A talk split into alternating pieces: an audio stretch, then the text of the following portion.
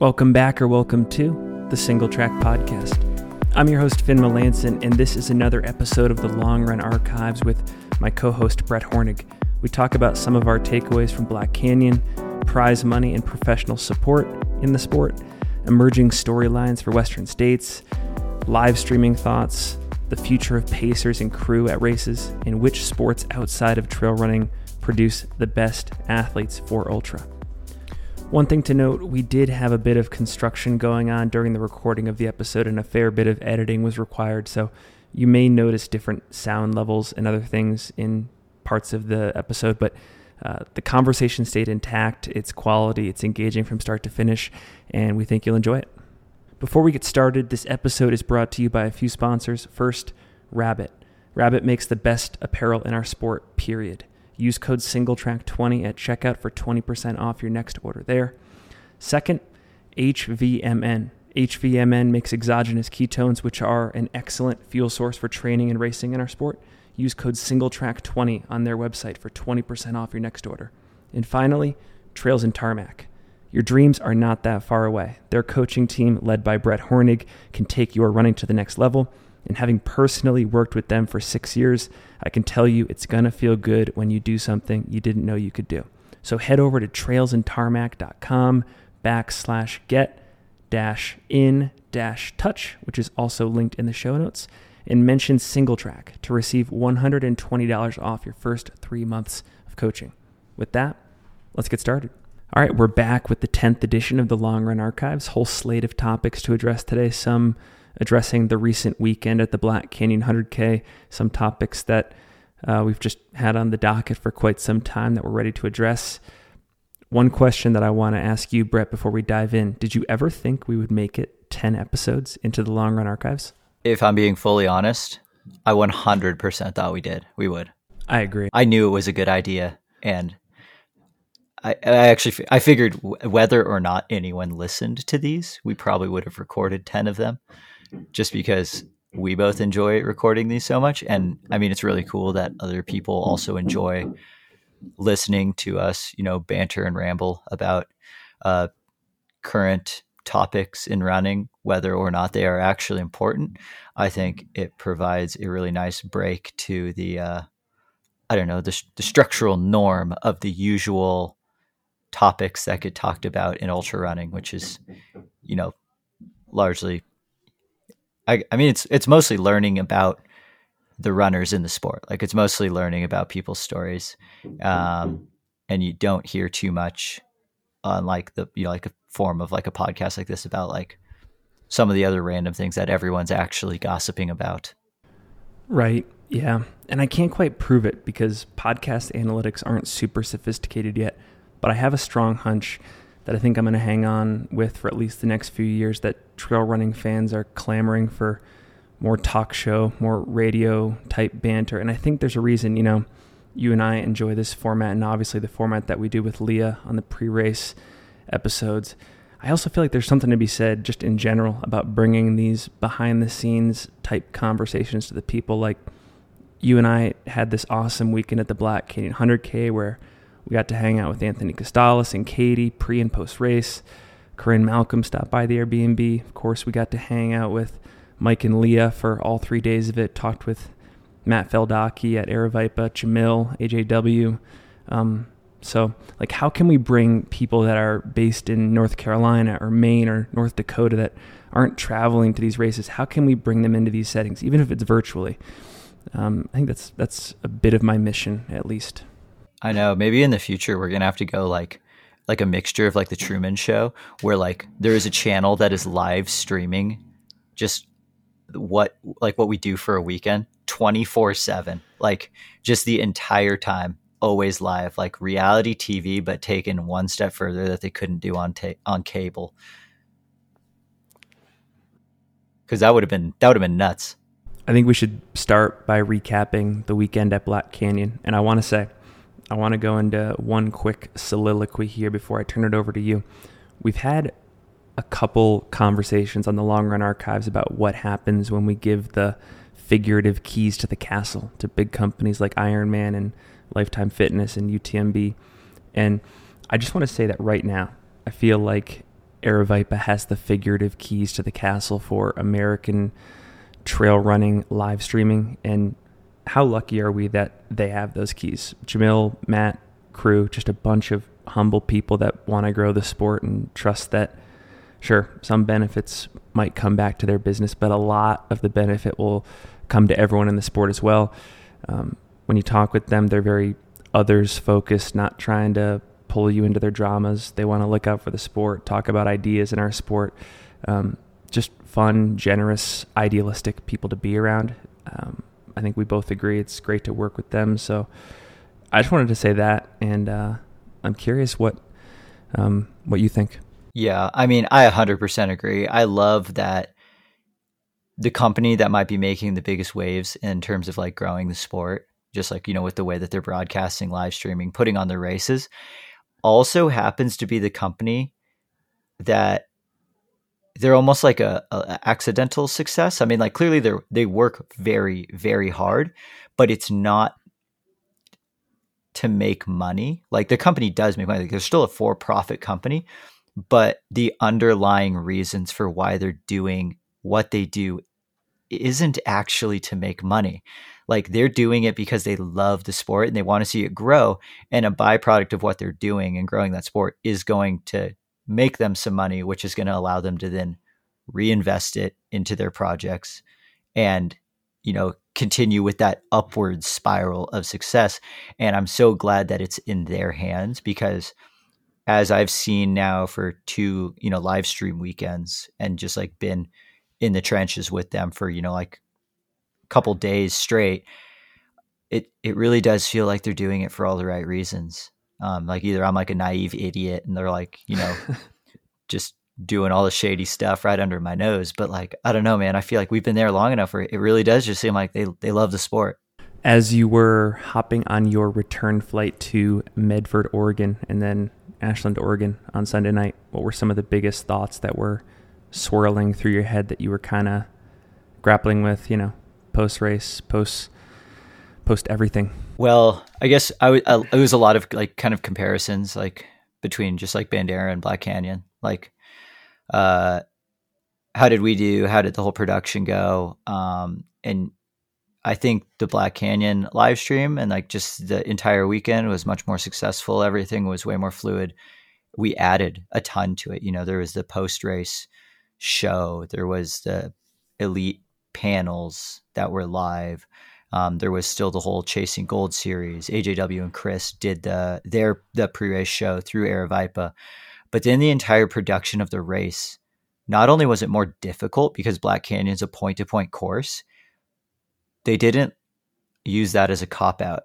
Like everything got smoother between Bandera and Black Canyon because they're also directing Black Canyon as a race. So like they know the area better they know where the limitations are regarding you know cell service so they know exactly like we can really pump bandwidth here in these spots and covering a point to point race is very difficult so we had to have two teams on the ground um, leapfrogging each other getting to different spots. Like there were so many added elements of difficulty and i would say that like it almost seemed easier than Bandera because they were just so in their element with what was going on. And I, I, I don't even know. I feel like there was like six directors and they were all directing their own pieces perfectly. Um, and then, you know, when it finally came to us hopping on the live stream, like I was just in awe that, you know, they're already, you know, six hours into the race and we got to go in and talk and like call the finishes and, you know the racing was amazing and all that stuff but like they're just like like i don't i wouldn't say there is like there was no disasters beforehand like everything just worked and like that's that's the future of live streaming like broadcasting like there's no like there was no downtime where like the feed cut out for an hour. Like of course there's still going to be like some slightly like choppy audio or video sections but for the most part, like you and I were there, we were just watching the race for the first, you know, six hours before we hopped on. I was glued to it because it was so exciting. It was so engaging. Um, and then, and then we got to be a part of it. So it was just, it was just so pro. It was so professionally done. there's so many little nuances in terms of the upgrades that happen year over year. And I think if you've been following the sport for the last five or 10 years, you start to notice them. You mentioned the pre and post race interviews that Aravaipa hosted with our friend Leah Yingling, who, you know, just did an excellent job. And you think about where that whole production was five or 10 years ago, like when iRunFar broke ground and made it possible back in, you know, roughly 2010. They were just like post Western states pulling people to the side of the track and in a relatively low budget, low production setup. It was a handy cam.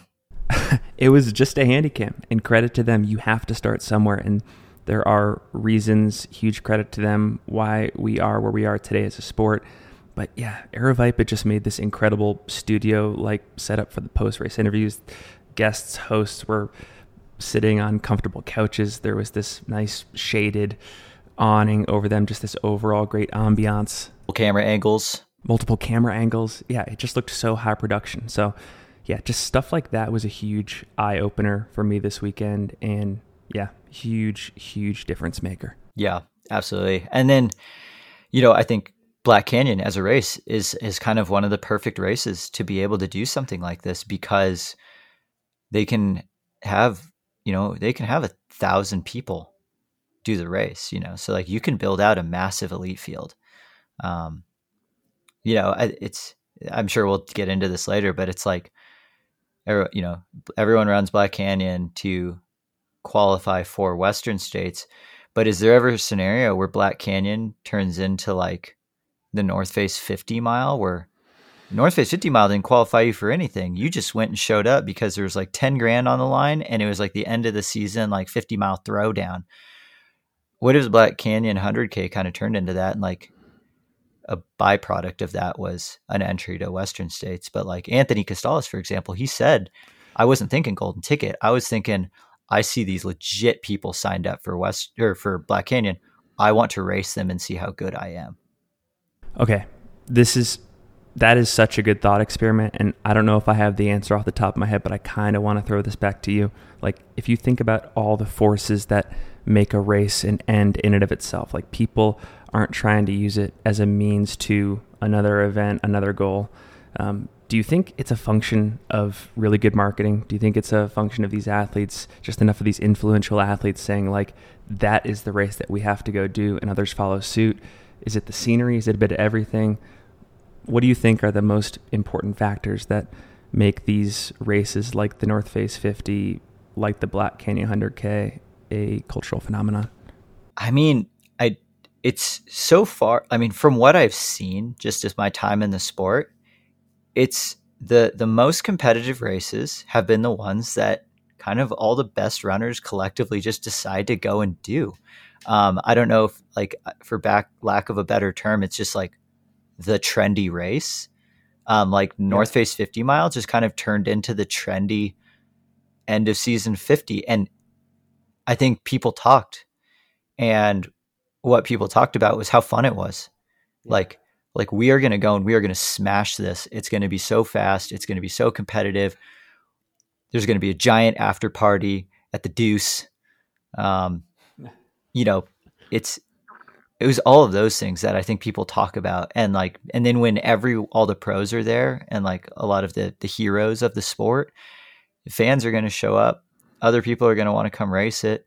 Um, you know, and I, I don't know. I, I got some of those vibes from Black Canyon because not only was were there very competitive fields, if you took the people that were there crewing, pacing, just spectating the race, there was some there was a lot of talent just hanging out, being fans of the sport as well.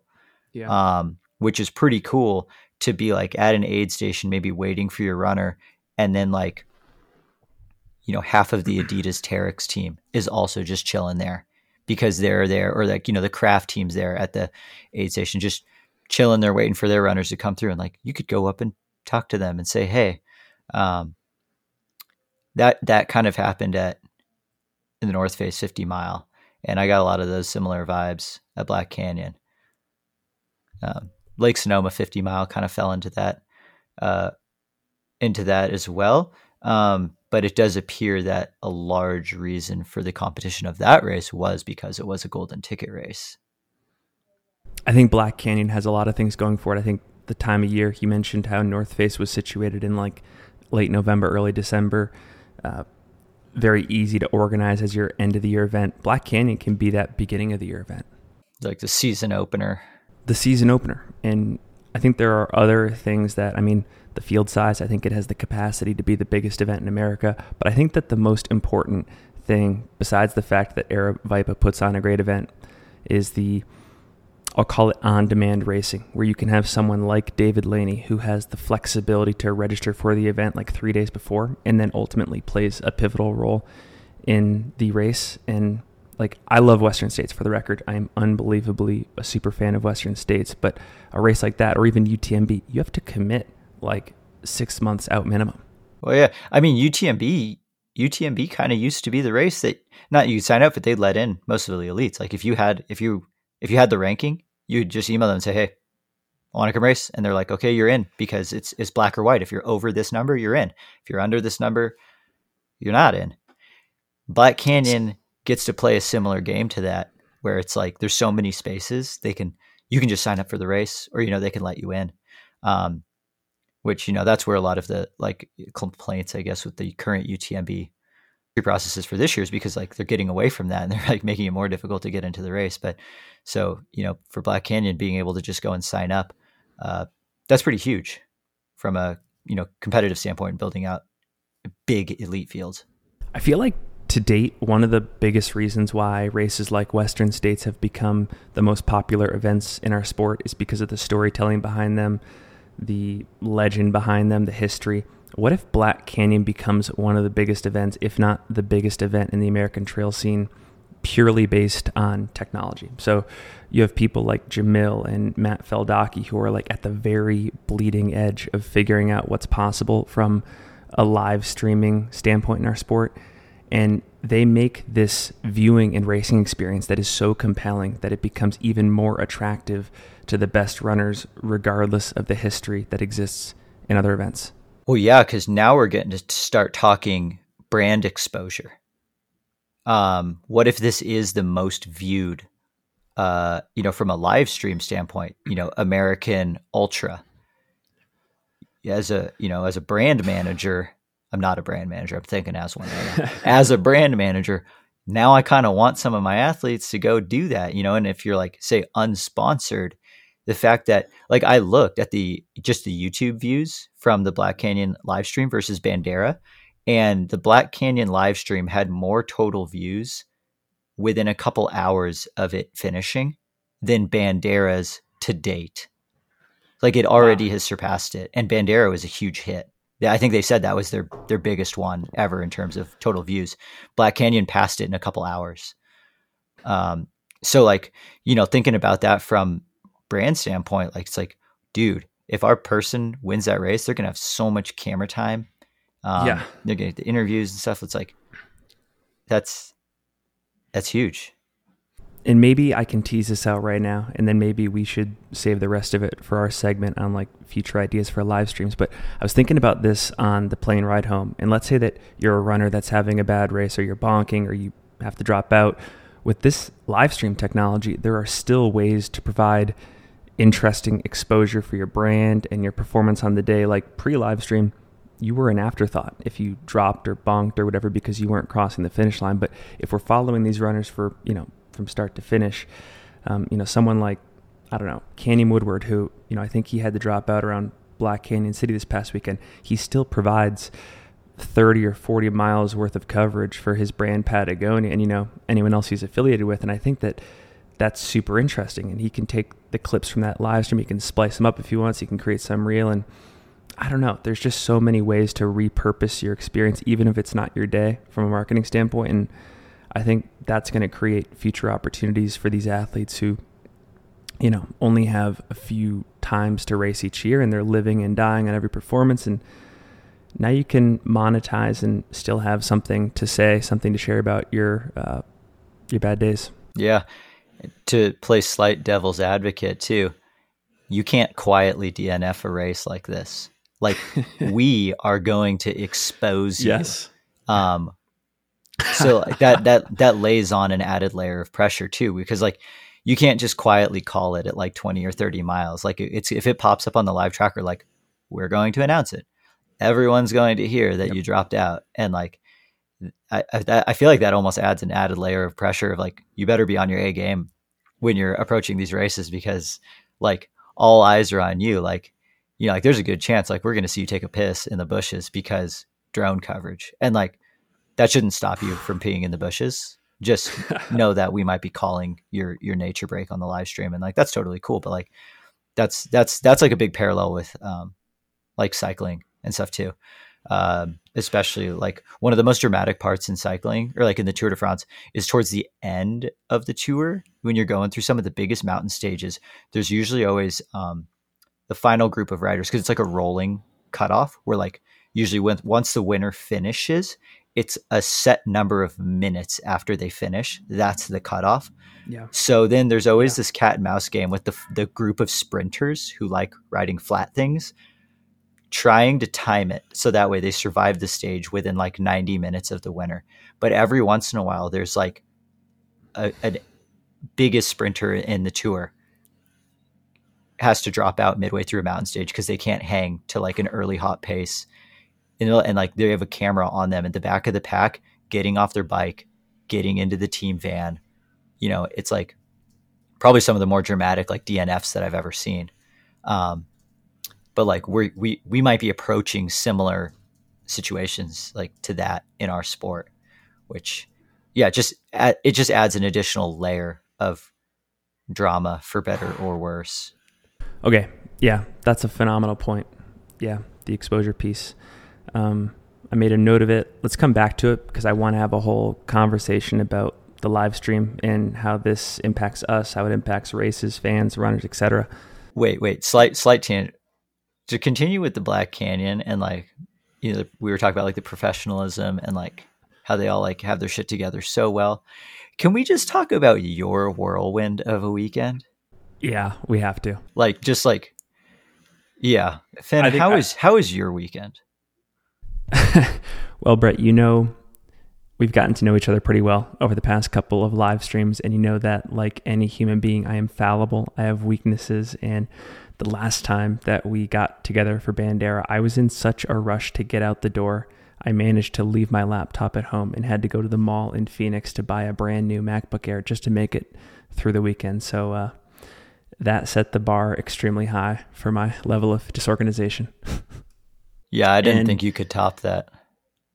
And it came roaring back this weekend at Black Canyon. I managed to lose my wallet. I lost my. Uh, you don't even have a wallet. You lost all the cards that are in your pocket.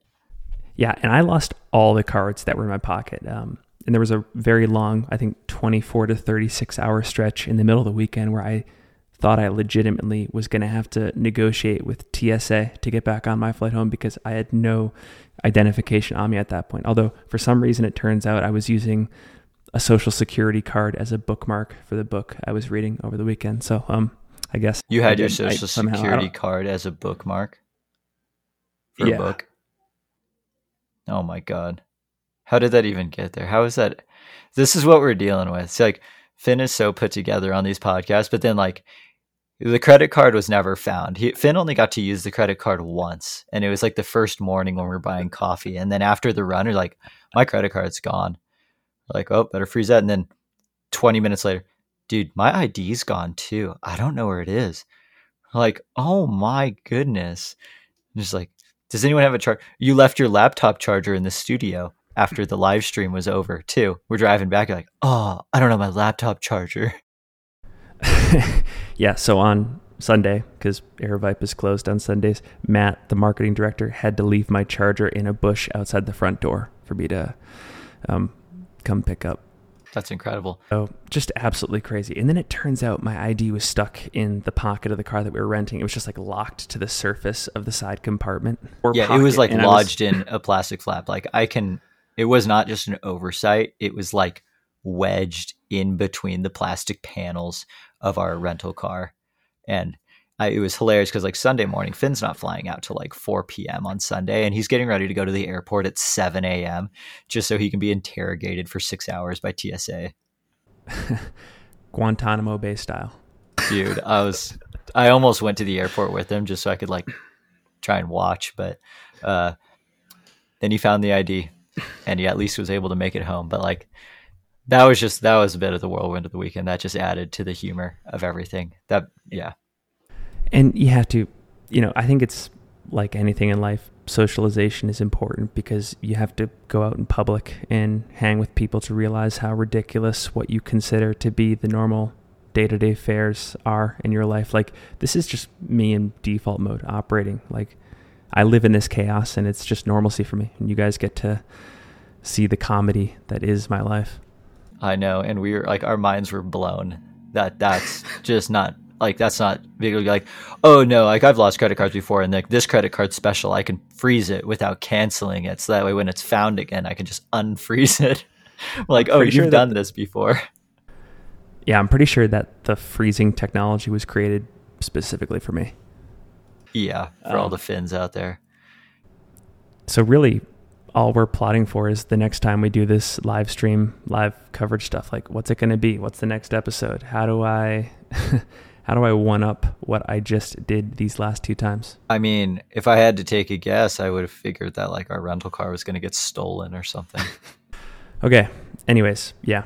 Always it's always good when the audience gets to know the hosts a little bit better. And uh, yeah, the short answer is no. I am not the most put together human being. Life is chaos, and uh, you know what? I'm gonna I'm gonna double down on it. You got to just triple down on your strengths and accept or uh, I don't know to some extent forget about your weaknesses.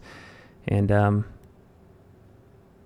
all right, I got to ask one more question about Black Canyon, or actually a couple questions about Black Canyon. Is this the is this the second most competitive American ultra in the U.S.? Like if we're thinking about 50 milers, 100 Ks, 100 milers, is this number two right now? Right now for 2023, it's absolutely number one right now. I mean, we don't have that many races on the year to go by, and this was more competitive than Bandera. Um, later on this year, I think Western States is going to be a higher level of competition than Black Canyon. I'm still not. I'm not convinced that Canyon's 100k.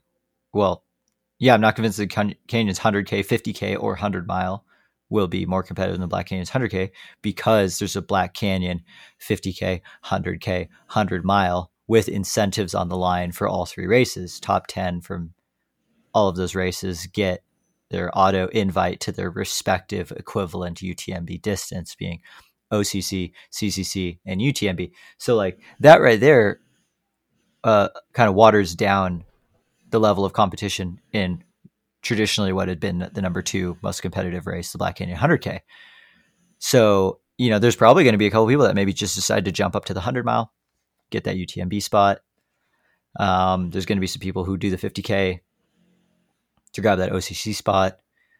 Um, you know, the Black Canyon 100K as a golden ticket race is still going to be super competitive, but I'm just I'm just worried that the amount of additional racing that they've added to that um, is going to take away from it.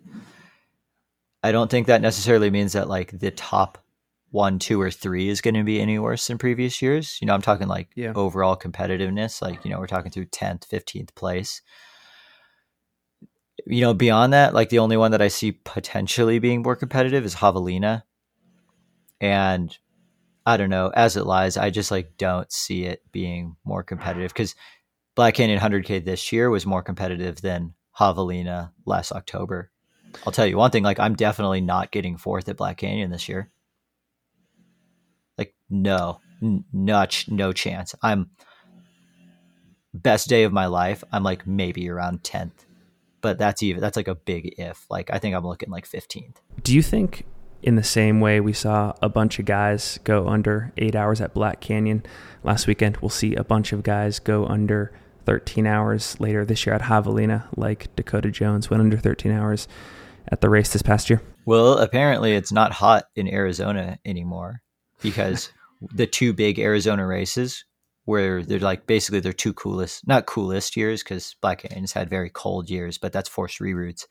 But like they've had two good weather years. I mean, the temperatures on Saturday played a part into the fast times um, and you know fast second halves, but like that's just you get what you get. That's trail racing. Like I'm not going to say that oh the course records only got broken because of the weather. The course records got demolished. Mm. Had you thrown equal weather days, I don't think it's slowing them down 20 minutes. Um, you know, the same thing happened at Javelina. Like we got a good weather year. It wasn't cold, but it wasn't 90. So, you know, if Javelina gets that again, I could see the overall times continuing to get faster. But, uh, you know, and I, am sure you can ask most of the people who are winning these races. That's the, that's this afterthought. Uh, winning is more important, and racing is more important. And when you get high levels of competition and people collectively racing each other, fast times come from that, and that's what we saw from Black Canyon this year. Like none of those people were gunning for the course record; they were gunning yeah. for the win and as a result, the course records got broken on both the men's and women's sides. One follow up question I want to ask um, reliably for you know the last many years, all roads lead to Western States. Western States has been the most competitive ultra in the U.S. and acknowledging that the rest of the field of races has been relatively fluid in terms of competitiveness. Is there any chance that over the next three to five years, Black Canyon could reliably be the second or third most competitive race, or do you forecast that we'll keep seeing this competitive fluidity among all other races that aren't Western states? With what I you know have know and have seen regarding like Aravaipa and them directing Black Canyon and kind of like what they want out of it, I could see that race being much more reliably the second most competitive, you know, trail ultra in the US because I don't anticipate the race changing much, like the course or the logistics or anything like that. Like that's one thing about Western states that's been a kind of pretty standard. the course has had very very minor deviations. Um, yeah. You know, in the past, like even like Canyon's hundred k, there's already been two. You know, there's been a significant course change. You know, the the COVID year course, and then it turned into the permanent course. But there's a lot of rumblings that they're not going to be able to use that this year because snow and the trails won't be ready in time. So then it's like now we're looking at the third iteration of that course. And it's like you just don't people like consistency. And I think Black Canyon's going to provide some of that consistency. All right, I have another thought about the competitive fields at Black Canyon this weekend. Curious to get your reaction.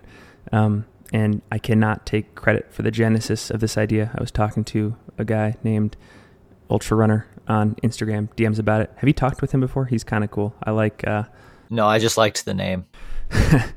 yeah, well, that's a whole other thing. I think he's like super big on creating monikers or nicknames and just rolling by that alias. But anyways, he uh, you know he was talking about how this was an incredibly deep field at Black Canyon, like 20 to 25 deep on both sides, and how it's just wild to see these 50 plus runners sacrifice at least, you know, three to four months of their life via a training block just to finish fourth or fifth or sixth, seventh, eighth in the field. And in those positions, you walk away with the same rewards as someone who finished 150th, which is like a belt buckle and maybe some stuff at packet pickup. And I just think that that's especially tough because a lot of these folks who are finishing those spots they're chasing this not just as a hobby, and I think that's clear to mention or important to mention, but really as a profession or a career. And like, unless you're getting a golden ticket and setting a course record and winning the race, it's pretty much all or nothing at these races in terms of those rewards you get from sponsorship and stuff like that. So, what do you think about that? Does that frustrate you? Does that make you wish we were doing things better? What do you think? It, a hot take. It, it doesn't frustrate me um, because I get the struggles of running outside of trail running, like trying to become an elite marathoner, road racer, track and field athlete. It's the same, yeah. perhaps even worse. Like it might be harder to solo make it in track or on the roads than on the trails. Um, like you, you almost need like, I mean, to to get good at trail running for the most part you still just have to run like a good amount on trails. But like if you're trying to become an elite 100 meter runner you don't just go Yeah. and like run 100 meters hard over and over and over. Like there's so much stuff outside of what you do on the track that costs so much more money than getting good at trail running. Like most of what you most of your your gym your playground for trail running is trails. Um get good at like most of the events in track and field you know shorter than the 1500 you Yeah. need to have like access to like gyms like amazing like like maybe if you have a full professional background in like strength coach or like agility coaches you need all that and to be able to do that solo is i think so much harder than soloing it on the trail side of the world and like if you top 10 it like is top 10 at black canyon more or less impressive than grabbing like an otq at cim because there's more than 10 people get OTQs at CIM. Like there's, you know, usually like 40 or 50. But is getting like 48th place I at CIM as good as 10th at Black Canyon? Or is it not even that good anymore? I think that's a really good question. I think my first reaction and what I was going to say before you made that comparison, which I think, by the way, is a good one, is that when you're getting fourth place at Black Canyon, it still feels like you've had, for a lot of these athletes, a performance breakthrough. Like you're accomplishing something, and yet you're walking away with nothing. You're walking, you're walking away with no prize money. You're walking away with probably little to no interest from sponsors who want to reward All parallels with just barely getting an OTQ. Exactly. I think your example is great. And, you know, I would say the same thing about the road running world. There's more people that sell their soul to grab an OTQ, uh, Olympic trials qualifier. That's like actually one of my biggest pet peeves is when you use an acronym but then never say what it means. Um, that's an OTQ, Olympic trials qualifier. Um, there's Yeah. more people that sell their soul trying to get an OTQ than trying to get a golden ticket at a trail race. So like I've like I just I get like that's just that's just the blue collar way and that's just kind of what it takes, you know. As my brother-in-law says with most things, you got to pay to play. Yeah, but I feel like to play out the blue collar analogy, those people are punching the clock. They're getting something in return. They're getting like a solid wage. They're probably part of a union. Like they've got a pension to look forward to. These people are just punching the clock and they're getting nothing in return. Yeah, that's how running works. That's how running works. There are many more people who don't get shit for running other than this sense of like self-accomplishment than those who also get those same feelings and get paid. Like Yeah. for the most part, it's a pipe dream for most people. Um, but it's one that I think if you think you're close, absolutely go for it. Like try.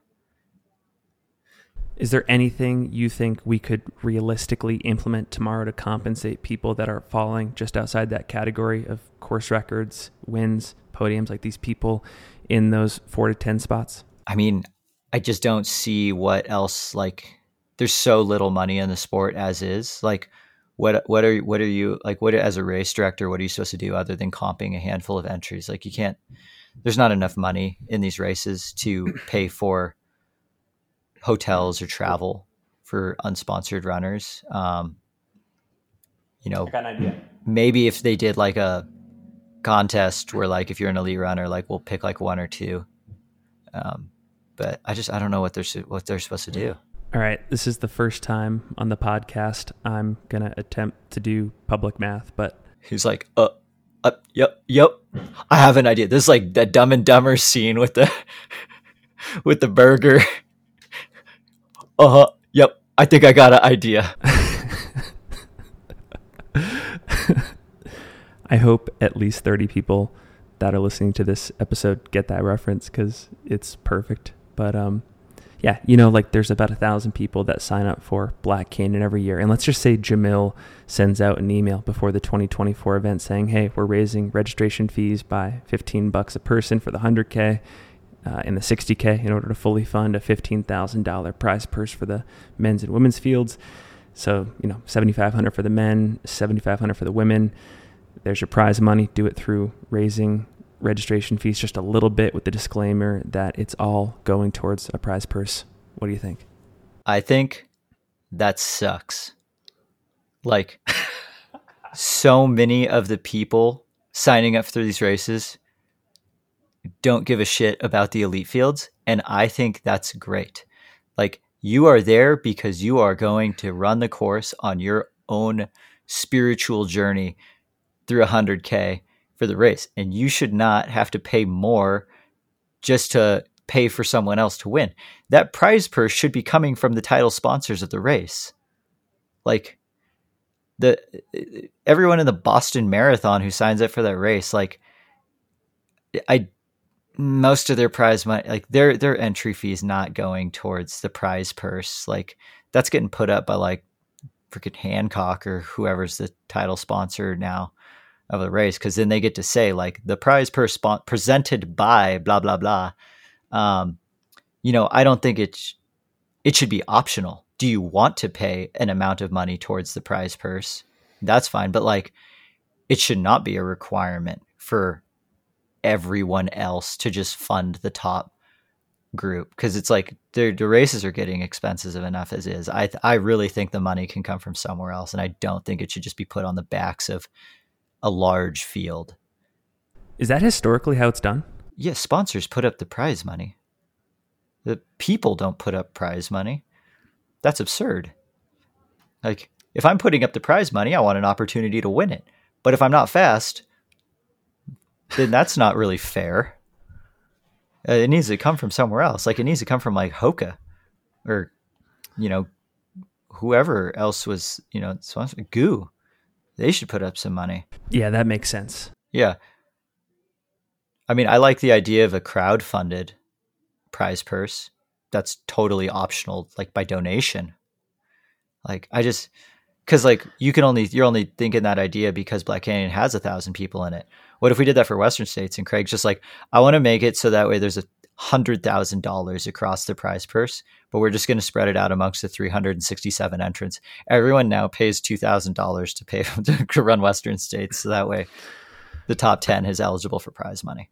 Maybe an interesting, I guess the question I have off this, you know, and by the way, I think you're correct now that I think about it, saying that if we added 15 bucks on top of everyone's current registration fees, there'd be a mutiny because it's not in the self interest of the vast majority of the field to do that. But my question based off that, are there any things that the vast majority of the field currently funds in a race environment that is not to their interest? Has have races gotten away with that in other areas? Is what um, I'd be curious to know. Um, well, like, oh, sure, sure. I mean, I don't know. It seems like Ironman does a great job of charging exorbitant amounts for their races, and then just like the people at the very top of the pyramid make lots of money. Like, I don't know. I, you were at UTMB. You would you would know. I mean, it sounds like the aid stations kind of suck. Like they have great, they're big and they have awesome volunteers. But what I'm hearing is like the options were like Coke, hot broth, or like bread and cheese. Like, where's their nutrition sponsor?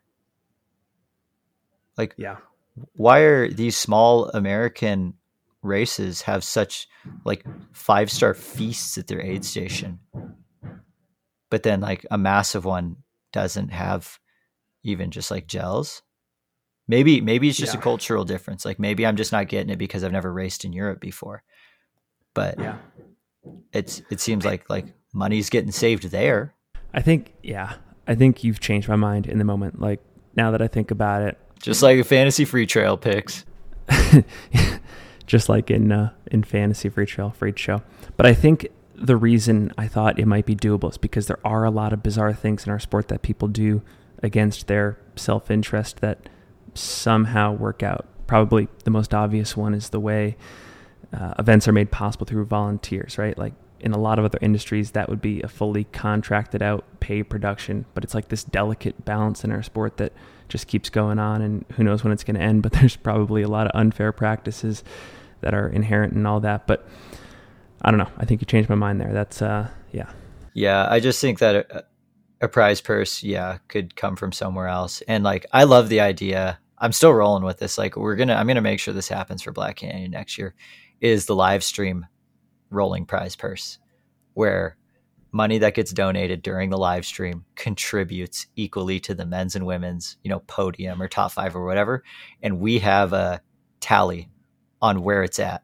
So then we can see it starts at zero at you know the start, and then maybe it's up to like fifteen hundred bucks for the winner by you know Soap Creek or Black Canyon City, and then as we're nearing Table Mesa, yep. it's like. Anthony, you got a hammer, dude. You're at five thousand dollars on the line, or you know, Keely, you just overtook you know, Heather Jackson for the lead. It's now up to five grand. And then people who are getting invested in the live stream and the story are like, oh, yeah, I want to kick a couple bucks towards towards this level of competition. Like this has been such great entertainment value. I think it's this much. Like no minimums, just whatever you think is fair. Like I'm all for the slider scale voluntary prize purse because it would just be fun. And like it's another thing, like us as like live stream broadcasters, we would get to talk about it and like interact with the chat about what's going on. Like I think that's a, a unique proposition that our sport could take hold of just because of the, the freedoms that we have in the Wild West that is trail racing live streams.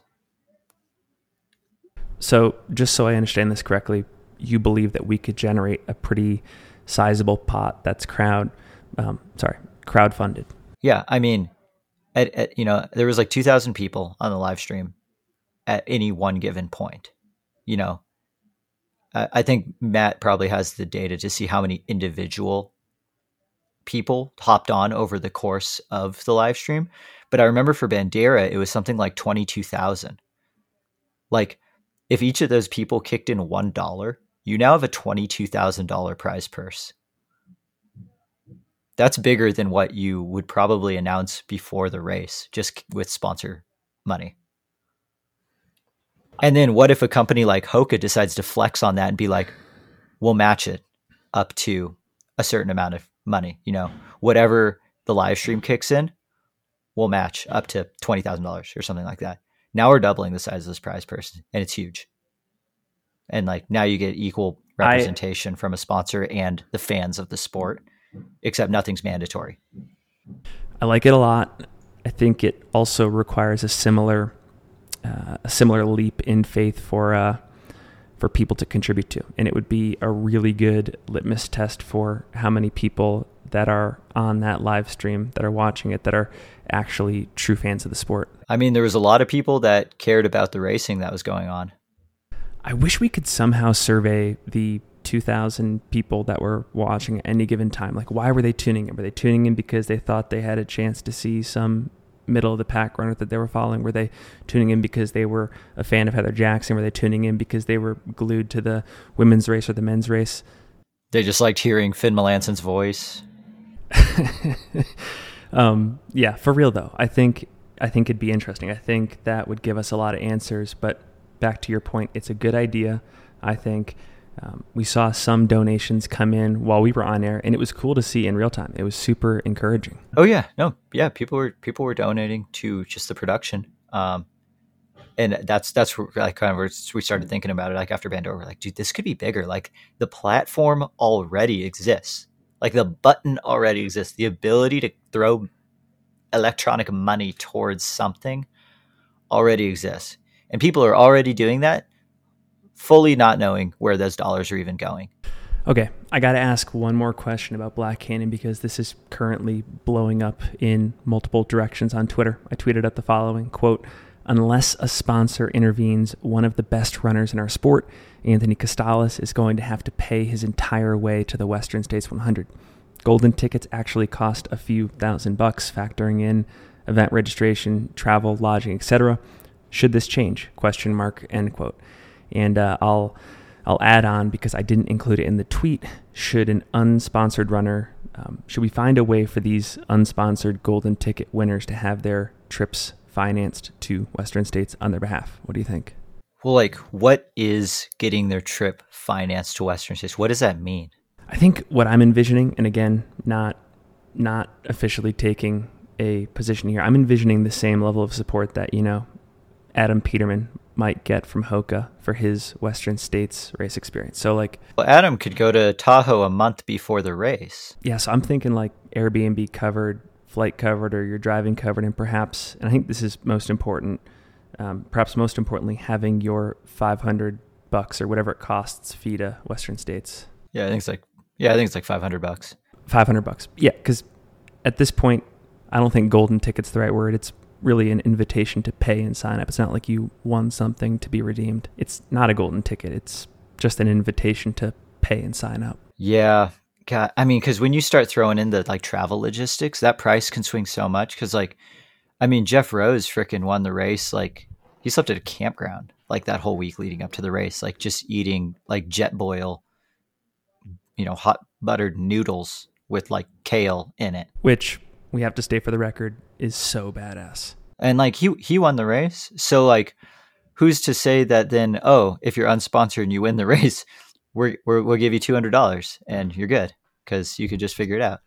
Like how extravagantly does this unsponsored runner get to approach their Western States trip? Like bare necessities, no extravagance. So yeah, like you said, I think you made a good point about how Adam Peterman gets the the training camp and a lot of the bells and whistles attached to his experience.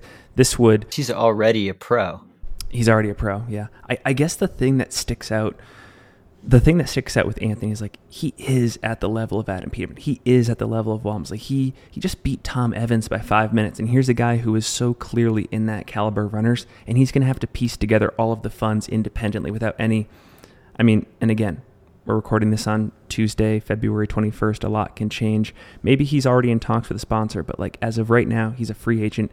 It would be like the equivalent of Jayson Tatum in the NBA or, you know, Davante Adams in the NFL, like not having support. It's just that fact is bewildering to me. Yeah, and that's still where our sport is. Like there's no union, there's no pro league.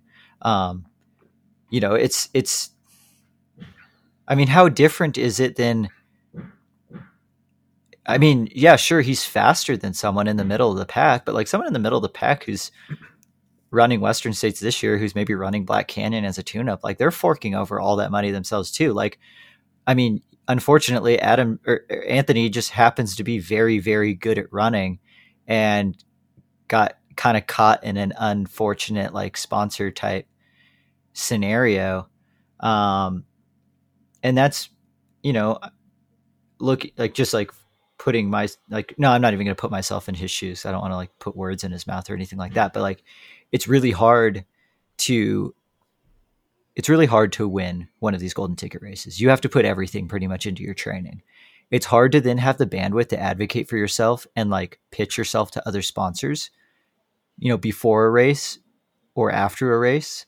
Um but at the same time that's also where our sport is and that's just kind of what you have to do like sure you can get an agent but like most agents aren't going to help unless the con the potential contract size is pretty big because every agent's going to take you yeah. know 10 or 15% of like your contract but they have to do a lot of work to land that contract and if then they're going to pocket like $45 why would they do that so then now it's your it's left up to you to advocate for yourself but again there's just so much lack of knowledge in like how to negotiate your own contracts and it's awkward to put a, a value on yourself in terms of a number. Like even if you want to try and haggle with some of these brands it's like what if my starting number is too low?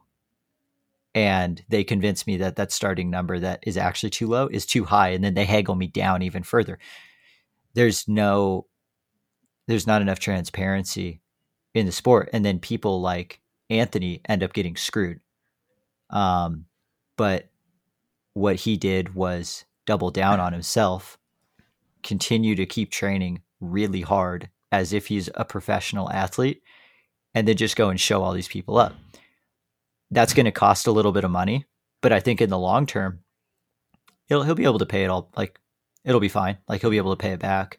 Um, sure, it would be nice if he could have had help before this race in terms of payment and stuff, or maybe even afterwards to Western states. I mean, there's still, yeah, like you said, a lot of time, but like it's just an investment. He's investing in himself. A company is going to invest in him as well. And like,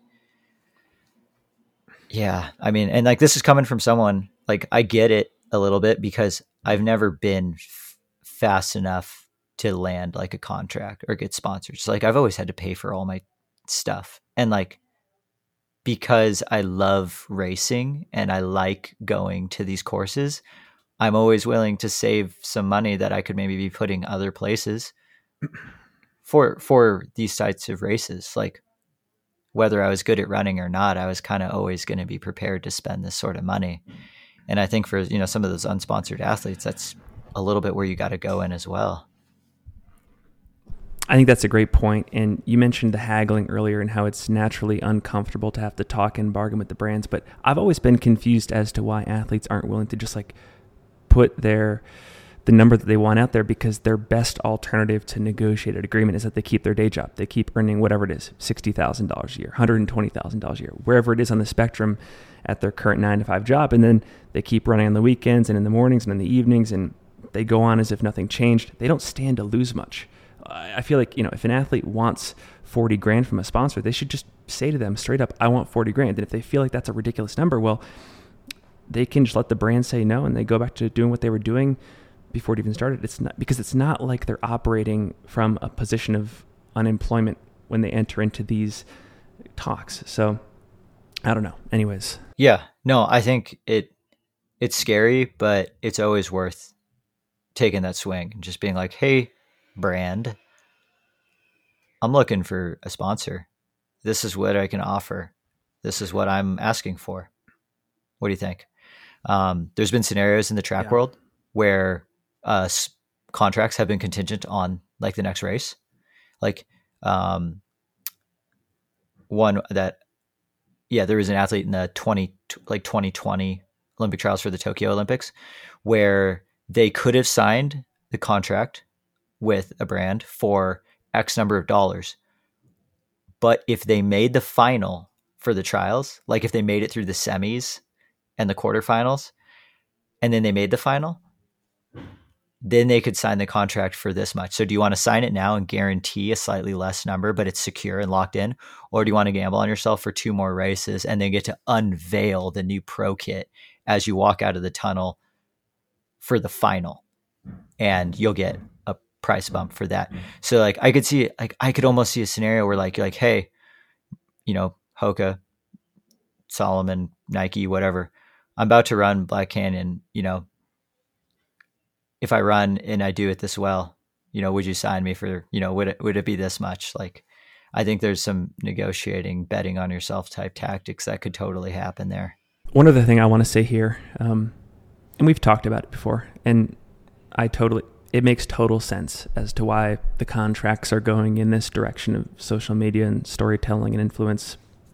I'm not disputing that, but I just wonder if we are over investing in it. Every single brand is now expecting athletes to be multifaceted, to have a pretty significant presence on these platforms. And it doesn't seem right to me that we should totally abandon the pure performers. Like, what happens to those runners that purely want to focus on their craft and not get distracted and not divert what I'll call precious energy to content creation, which is a job?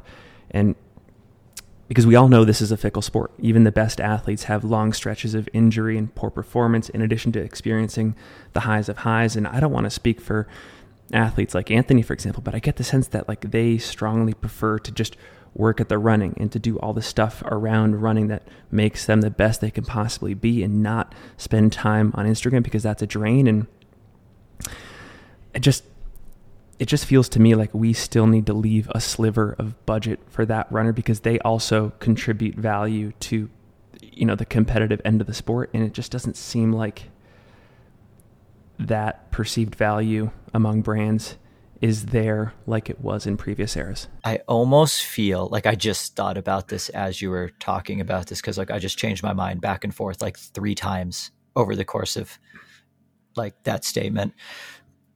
um I wonder if we're almost at the kind of the crux of the sport where you don't have to create your own content because we're seeing a lot more money getting put into these trail teams who now have photographers and videographers traveling with them to training camps yep. to races like that takes the pressure off of the athlete to make that content. And like the content that's going to get made is for the most part you know shy of some people who have experience in this realm the content that the, the professionals are going to make for me is going to be better than anything that i make for myself. So then now the pressure is not there anymore. Like they're just they'll the photography will be there i can go for a run. They'll take the pictures send them to me i can go post whatever i want. I wonder because then that it almost turns into like a rich get richer poor get poorer type scenario where like the content of the professional athletes is going to get even better because they're not making it anymore. And it's only going to get harder then to advocate for yourself because now you're having to compete against like professionals. But then does that also mean that these brands are not going to put as much emphasis on like how good you are at solo content creation because they know once you're fast we can just create that content for you and it's fine. Because like I personally would love to see that scenario where someone like Anthony is like not have a huge social media presence on his own, but then, you know, the brand is like, "Oh, that's fine. We have a whole media team. We'll pump that out no problem for you. You're very fast. You just continue to be very fast. We'll hmm. deal with all the other social media stuff." I love that take. I hope I love that. I I I want that in our sport because that's how a lot of the other big professional sports are. Like there's a handful that put out their own stuff, but for the most part it's kind of curated professional athlete type content. And there's a market for that. What if in 2028 or 2029 we look back at 2023 as one of the last years where you had to go out on a run and like stand your phone up against a rock and hit like the timed photo capture thing or the video thing and like run by it five times. It's like, oh, you had to do that back then? That's that's insane. Like you don't have a content team around you. yeah. Cause like, I mean, it's so easy for the co- content team of a brand to be like, all right, all of us, we're all meeting in some really cool spot for one week. We're going to run all these different trails. We're going to change our clothes and our outfits like nine different times. And you now have an entire year's worth of content to put out. That's all it takes, like a literal photo shoot day. Um, and then you've got it. You've got all the professional pictures you need for a long time. I mean, you think about, you know, our mutual friend Mike McMonigal, for example, who's been at all these important races in the sport for the last six to 12 months. He's probably getting five to six photos, high quality photos of at least of at least the top 10 men and women in each of those races. And he's probably giving each of those runners at least two, three, four, five, six Instagram posts worth of content for them to use in the next couple months, which I think, you know, might currently be undervalued in the market, but I think it's going to be an incredibly pivotal, important thing in years to come based on what you're saying. I think so too. Um, you know, like even just going on one long run with Mike, he like sends a Dropbox folder, box folder of like 20 of the best running pictures that have ever been taken of me just because they're not a phone standing up against the rock. And I'm just like, oh my gosh, I am going yeah. to savor these and like drop these pictures one at a time for every three months for the next four years because I don't know when I'm going to get this opportunity again. 100%. Yeah.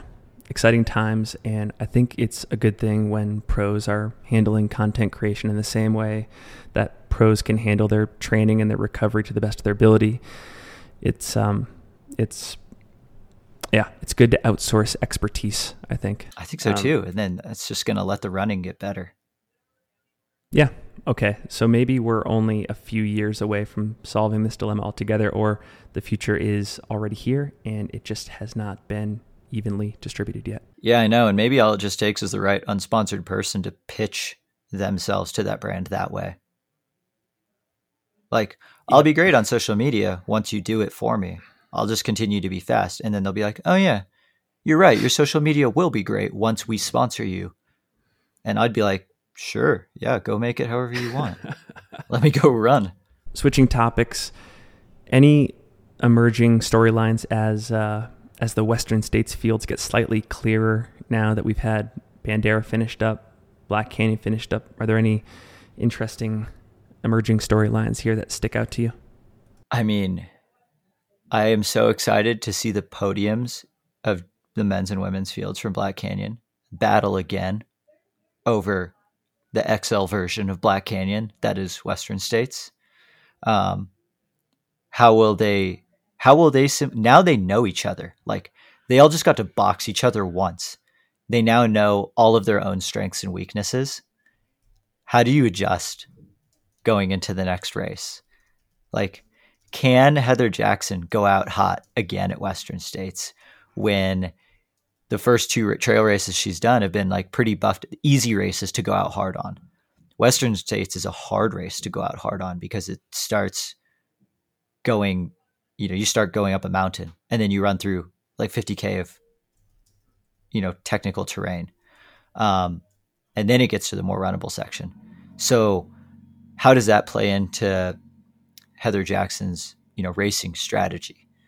Um, you know, same with like on the on the men's side, the the race is 40 miles longer. Does that swing into Tom Evans' favor a little bit more?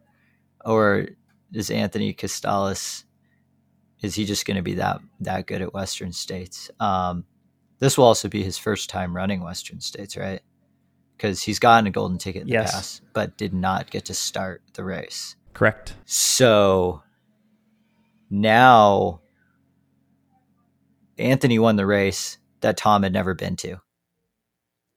Now, the next time they race will be a race that Tom has been to and Anthony has not. That's huge in terms of just course knowledge. So, you know, how much does that level the playing field now? As, uh, you know, knowing knowing the course and knowing where you're at is helpful. Tom's done it a couple times. Um, what do you think? Going off here the men's race discussion, I want to know if Hayden Hawks is a runner that is capable of winning Western States. Does he have it in him? I think, yeah, like, does he have it in him? I think that this has been a focus race for him for the last two years now. And I've always wondered with Jim gone from the race, was it his to win or lose? Is he the type of runner in our sport that should be considered like a default front runner? Or is he always going to play second or third fiddle to other elites in the race and you know, you've got Tom Evans in this, you've got Dakota, you've got Mathieu Blanchard, you've got Adam Peterman. There's more to come. How does he fit into that? And uh, I think it's important to note he raced courageously last year, like super exciting, um, gutsy race on his part. But I'm just I'm very curious to know what his DNA is when it comes to this race. Is he meant to win, or will he be a podium guy? Well, and he just he just didn't win Tarawera.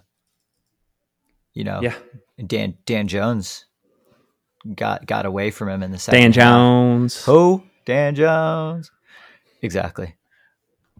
But so how's Hayden's confidence feeling right now going into Tarawera that was like essentially supposed to be a tune up race and then not winning. Same with Tom Evans. It was a yeah. tune up for Western States. It's a I want to see where I'm at. You know, do they have the confidence internally to be like, well, I, am training for Western states. I'm blue. Sh- I trained straight through this race, like Tarawera, Black Canyon. I'm not even at my full fitness. You know, I assume Dan Jones and Anthony Costales full on trained and peaked for Tarawera and Black Canyon. Maybe those other two didn't. But what if they did? Yeah. that would shake the confidence a little bit going into Western states. So it's like, I mean, Hayden Hawks is so good. He's he deserves to be talked about as someone who can win any trail race he starts. If he's healthy and he starts, he can win it. But will will he in June? I'm again still I'm not convinced. We'll put it in the show notes, but he did a podcast with Billy Yang about a week before the Western States 100 last year, talking about his buildup and his preparation. It was so good, and it makes you a super fan of him instantly. And if you follow his intensity and his passion for the race and his goals for it, you uh, you're led to believe that it's going to work out one of these years, and he may have a similar journey like the one Jim had before he finally cracked the code. So we will link to it in the show notes. But that conversation, I think I always refer back to it. It's a great evaluation of where his mindset is at around this race and what he might be willing to do to um, to get over the hump and win this thing. Yeah, like what is the correct temperature for the fire that is burning leading up to Western States? Because if it burns too hot and you obsess over everything leading up to the race too much, you're you know you're coming in on fumes. Um, like what is the correct temperature for the fire supposed to be?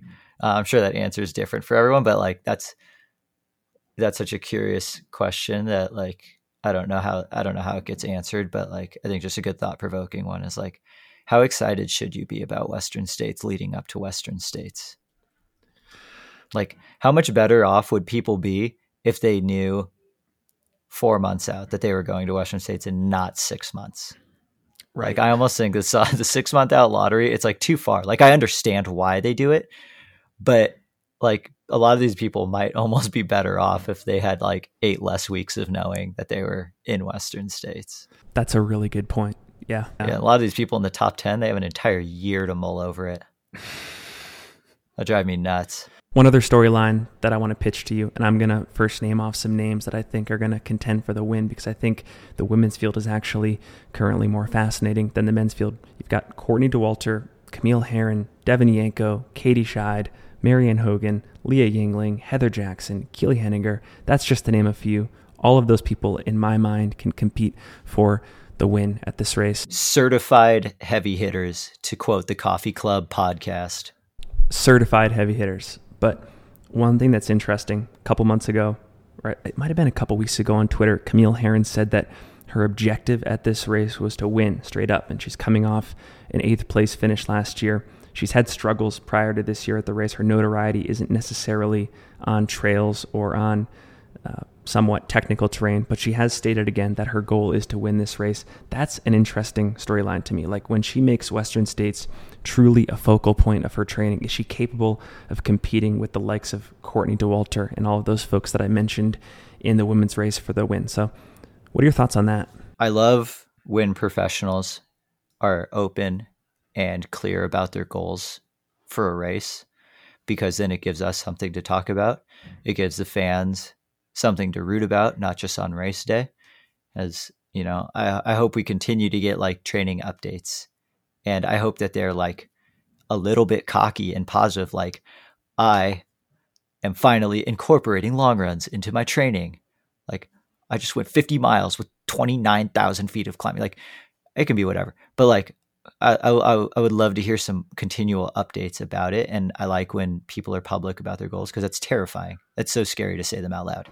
Um, so massive respect to Camille for just openly saying, "I my goal this year is to win Western States." Um, do I do I believe her? No, not yet. Um, and that's okay. Uh, that's just that's my take. You know, I've run I've run the race twice now, and it's it's actually a lot harder of a course than like people like make it sound. Like you need to have you need to be your tool sheds got to have a lot of pretty sharp tools actually to be good at Western States. Yep. Like if you're only good at the running parts, there's actually a lot of non-running parts that like kind of eat you up. If you're only good at mountains, there's a lot of running parts where you you lose too much time. Like you have to be pretty good at a lot of different things to win Western states. Um, and I've I've yet to be convinced that Camille has enough of those tools yet to win. Um because um, I don't think you can just blitz the running sections and then tiptoe the any down technical downhills go super slow on any of the ups and be able to win this race anymore. Like, you know, some people listening might be like, well, Courtney is really good at running big mountain races. It's like, well, let's not forget that Courtney Dauwalter's 24 hour distance PR is only nine miles shorter than Camille's. Like, nine miles mm-hmm. is kind of a lot, but it's also not that much. So, like, Courtney's pretty good at running, actually. Um, so then when you combine like that with her incredible mountain abilities plus you know some of the longest races she's done like from a time on feet perspective western states is not not a challenge for courtney. You know it's the the level of intensity for that amount of time that is the challenge. Um, like if if if someone's going to beat Courtney Dauwalter eh, straight up at like Western States right now, like who I mean, the first name that really actually comes to mind is like Marianne Hogan. Because Marianne's yeah. kind of shown bits and pieces of both, like PRing in the road marathon, running very fast at Bandera, then going and getting second at UTMB after getting third at Western States. All of that then shows like, oh, if you put all your cards into the Western States thing and you already are qualified for it, like you could potentially go a lot faster than the year before. And like now we're getting into like keeping up with Courtney sort of thing. What do you think? Well, I agree with almost all of that.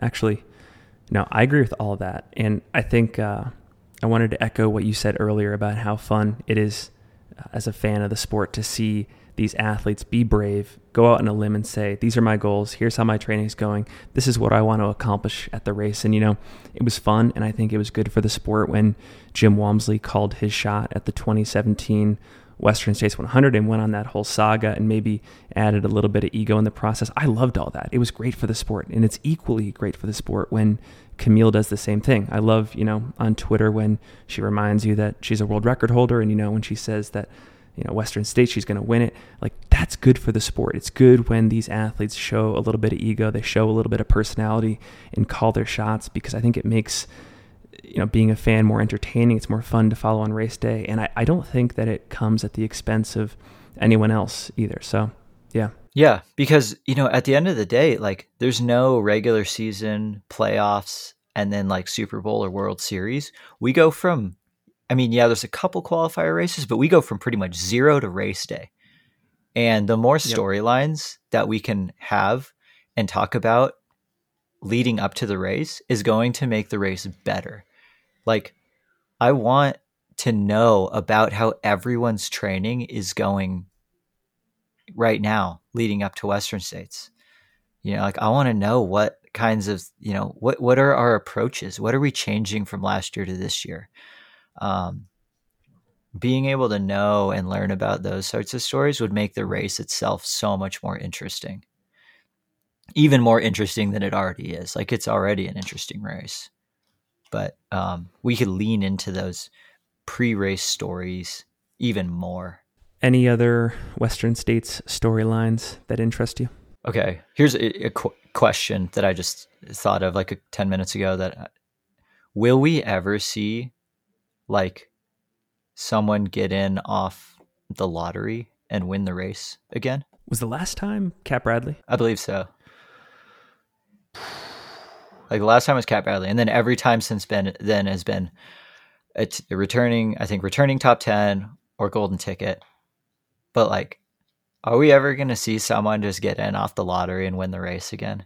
That's a great question. I think when we watch the drawing in December, you know, iRunFar makes that list of, you know, who are the most prominent names that got pulled. I can't remember who they were last year or the year before, but I think generally, yes, there's always a chance as long as it's a household staple name. Like, for example, you know, if Adam Peterman decides not to do Western States again after this year because he wants to go focus on UTMB, but then in 2025 he starts putting tickets back in and he gets pulled, of course. Yeah, like like like I guess in theory Jim Walmsley might just be in the lottery because he could have put into the lottery after like UTMB this year. yeah, is Jim still putting tickets in? Why not? At least keep your foot in the door. Right. Yeah. No, it's it's a good question. I think um I think the last time someone, yeah, Cap Bradley was the last person to win the race off the lottery. I wonder how many uh, top 10 performances have come off of lottery pulls? That'd be an interesting question as well. Ooh, that would be an interesting stat for sure. Yeah, like the, of the top 10s, how many of them just got in off the lottery? Um, kind of sli- slight side tangent, but did you know that Jim Walmsley is not in UTMB? He's not on the UTMB start list for 2023 yet because he got he got fourth at UTMB 2022, so he did not get auto invited back, and then he did not get picked in the lottery. this goes back to my argument about how you can finish fourth and still be totally screwed in our sport. like Jim now because I listened to Cracker Brew with AJW, and Jim said like I, I am opening up my season running the hundred miles of Istria in Croatia because it's like a UTMB series, and I have to get in the top three to qualify for UTMB. So like now Jim has to run. Jim has to run an early season hundred mile off of ski legs just to get in. The thing that I'm well, I mean, that is interesting in and of itself. But when you take what he's doing, Istria, and then you take what Zach Miller just did at Tarawera, two of the biggest names in our sport are effectively buying into the UTMB system. Like we wondered who would follow suit, and two of the most influential people. I mean, Zach Miller just ran 140 miles a week for 12 weeks to prep for Tarawera just to get into UTMB. Like these runners are committed. Well, I mean, Zach Miller was going to run 140 miles a week for 12 weeks, even if he wasn't signed up for anything. he just happened to also decide to run Tarawera. That's a good point. But but no, yeah, you're right. They're they're playing the game. They're playing good the or game. bad, good or bad for the sport. Well, we opened the episode talking about the keys to the castle and how important it is for the person who holds those keys to be a great steward of the sport. And I mean, we talked with Tim about it on the last long run archives. I love in principle what UTMB is doing, trying to create this coherent end to end season long narrative where elites know where they are at any point in the season on the competitive spectrum and where to go next. But um, yeah, I, I guess it remains to be seen about these particular actors and what their intentions are, and if it's just a money grab and stuff like that, or if it does move the sport forward. But man, I want it to work because I'm a fan of the sport, and I want this to be one of the next evolutions. Um, what do you think? Yeah, I just, I mean, I guess like, I don't want them to play the game, but at the same time, I also do want to play. To, like, I loved watching UTMB. Um, I just wish there was an easier way because, like, it would be so unfortunate if Jim used his UTMB race to qualify for UTMB, and then he goes into UTMB not as sharp as he could have been if he just was already in the race. You know, same with Zach Miller. Um, it it almost seems like it's encouraging over racing in a way, which is not healthy. Because you know, Jim really made it sound like he would not have opened his season with a hundred mile race because he's never done that before, and that's just not something he's normally done. Um, now he has to put out like two quality hundred miles in a year. It's like, how many of these people are just gonna like show up to UTMB like a little bit flat because they use their good one in the, in the spring or early summer? Great point. Yeah, Great. I mean, same argument could then be said for Western states, I guess. Excellent point. Well, I want to ask you this question. I think it kind of relates to Western states. It was a popular thread on Twitter recently. The person asked, Should elite level trail races allow pacers? And I think this was asked inside the thread, but should they limit crew support or get rid of it altogether? So, a bunch of scenarios and questions in there, and take it wherever you want. But I figure it's good to roll it off the back of the Western states discussion because that's such a theme there. Like you have your pacer, etc. Yeah. Yeah, and it's usually always it's like a little bit of like a like America's like dog show sort of thing where it's like who do I get to show off as my pacer? Yep. Like every like especially on the elite side, it's like you just like buddying like you're like you know, it's like WWE wrestling when you like tag in someone who's just super legit and it's like, "Oh, well they're not going to lose because they have so and so." Um and it's it's fun.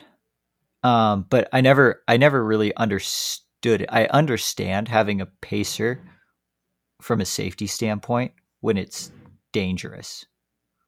Um, but like being able to pick up a pacer at what Black Canyon City to the finish, I don't see that race from an elite standpoint as having an inherently high level of danger. Well, I was, yeah, I was going to ask you: Is it always performance enhancing, or are there some people that would actually not benefit from having a pacer? People would not benefit from a pacer, um, and some people might benefit more from having a pacer than that other person who benefits from not having a pacer. You know what I mean? Yep. Yep. Um, you know, it's kind of like some people are like, oh, I can time trial a race solo and hit the same time as if the race was with people. There's a lot of other people out there who would time trial a race and it would be decent, but then when you throw in other people around you, they unlock something new in their brain. And like there's been a lot of studies to show how true that is. Um, with like people having, you know, closing the last mile of these crazy long races, super hard. Like being able to smell the barn is a real thing. Um, and having someone like a carrot in front of you to chase after for a while, I think that can absolutely benefit you if you're that type of runner. Um, but I've always w- wondered why for these races where they're not inherently dangerous. Like I'm not going to stumble off a cliff at Western States, um, you know, or get, you know, there's not like really a ton of route finding at Western States. Like there's not inclement weather where like I might be going hypothermic and then my pacer's like, dude, we got to put a puffy jacket on you. Like those are the types of scenarios where I totally understand having a pacer. Um, and you know, and I'm just talking from like an elite field standpoint. So I kind of agree. Um, I agree with the whole not having a pacer thing. I've loved having pacers. I like having pacers, but I understand in a championship style race, I understand not having a pacer. Um, the two years that I ran the UROC 100K when they were in Auburn, if you wanted to be eligible for the prize money, you weren't allowed to have a pacer. You could have a pacer, but then you you know you forgave your eligibility for the prize money. I could see a scenario like that for Western states. If you are racing for the top 10, you cannot have a pacer. If you have a pacer and then you finish within the top 10, you don't automatically get invited back. I could totally see a scenario like that happening. That's really for, interesting. I could see something like that happening for Pacers. Because um, I don't think Pacers should just get totally dropped at something like Western States. Like, I think um, when you're for like you know like more like middle of the pack, like I love I love the memories that I made with my pacer, like pacers out there, because like I've never run the last 20, 30 miles of Western States well, and kind of like shutting down the racing side of things and just going and like doing the course and finishing and sharing that with a close friend. Awesome. I love that.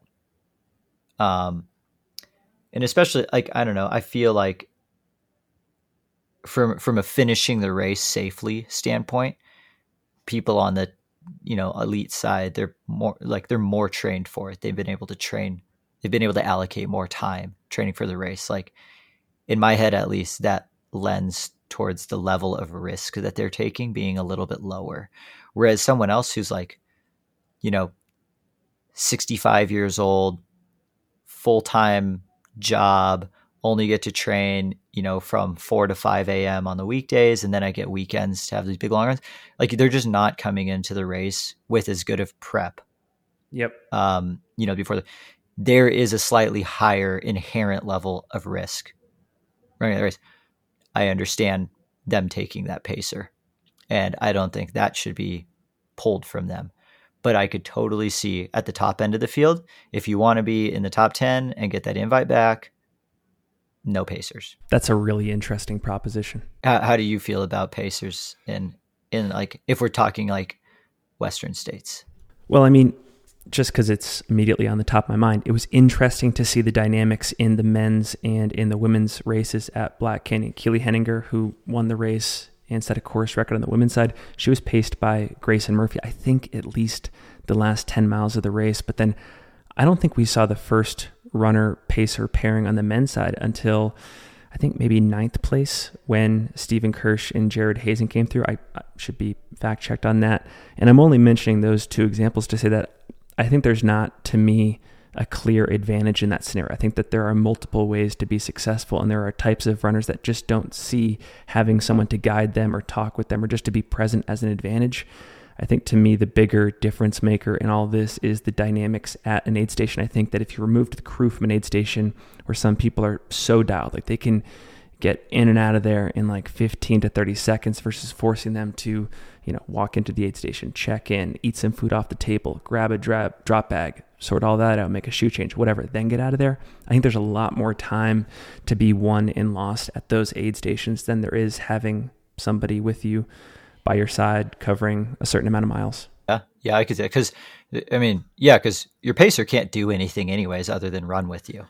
You know, anything else is cheating. Can they mule at some races? Leadville, Leadville's Leadville, a, yeah, that's like the biggest muling friendly race.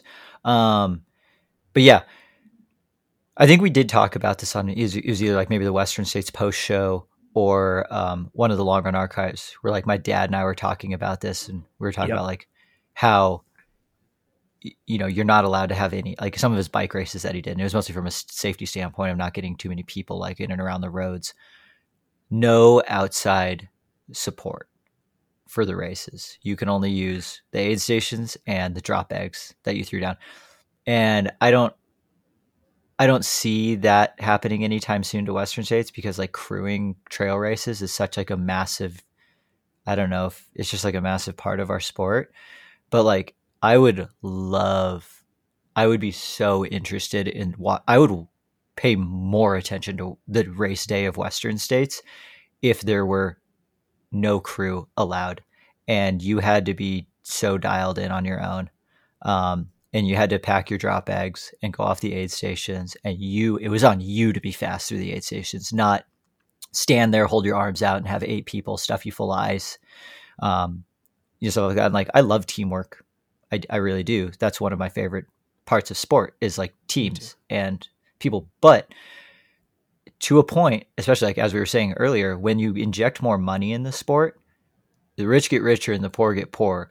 Like like jim he can hoka can buy jim the best crew for him. He can have two crews. They can schlep in anything he might possibly ever want you know he gets to do full frozen shirt changes because they every single person gets set up with a yeti cooler. Like those sorts of things like we're getting to the point in the sport where like if you want to properly crew your your runner at western states 100% like ideally you need like a couple thousand dollars worth of gear. Um like you want multiple packs to swap out. You want freaking i don't know the best ice just like you could just have the best of everything and that's going to be better than the average of everything. Like you could have more people more practice. And i th- again it's like are we at the crux of the sport where like it's about to get out of control and something needs to change? Man, I changed my mind like three times in what you were saying there because at first you talked about the teamwork. and then you were like yeah it's so cool. You, you love watching it too. You love watching it, and then you and then you talked about Walmsley and how he has every advantage in the book. And I think where I ended because you stopped with the Walmsley piece, I want or I, I immediately thought about like, okay, no, we got to level the playing field so that the random ballers still have a place to do some special stuff in our sport, and I think that's where I stand right now. What about what about the middle? So like at Worlds um, in Thailand, there was only one. I think it was only one person from each country was the aid station like person who crewed for all the runners. Like Team USA had one person, Team Italy had one person. What if each runner at Western States only had one person at a time that could help them at an aid station? So like you come into Robinson Flat, you could help me as my crew. Like there could be 15 people there, but you're the only one that can help me at the aid station. And then moving on to the next person, it doesn't necessarily have to be you, but it just has to be the person with my bib numbers like badge. Like there can only be one person helping me per aid station, you know, for crew. That would help, I feel like. Now I'm curious. Now I want to ask Leah what her experience was like at Worlds this past November in that format. Yeah. And it's even trickier for someone like Worlds because we're having like one person needing to know what's, well, how many people were there? 10, 12 people Yeah. racing the 80K? That's one person being able to dial that in. Like, that's hard. Um, that's very difficult. But like, I think it would level the playing field out a little bit if every runner at Western States could only have one crew member assisting them at the aid stations at any given point. Finn, did we just did we just get ourselves hired to be on the board of Western States?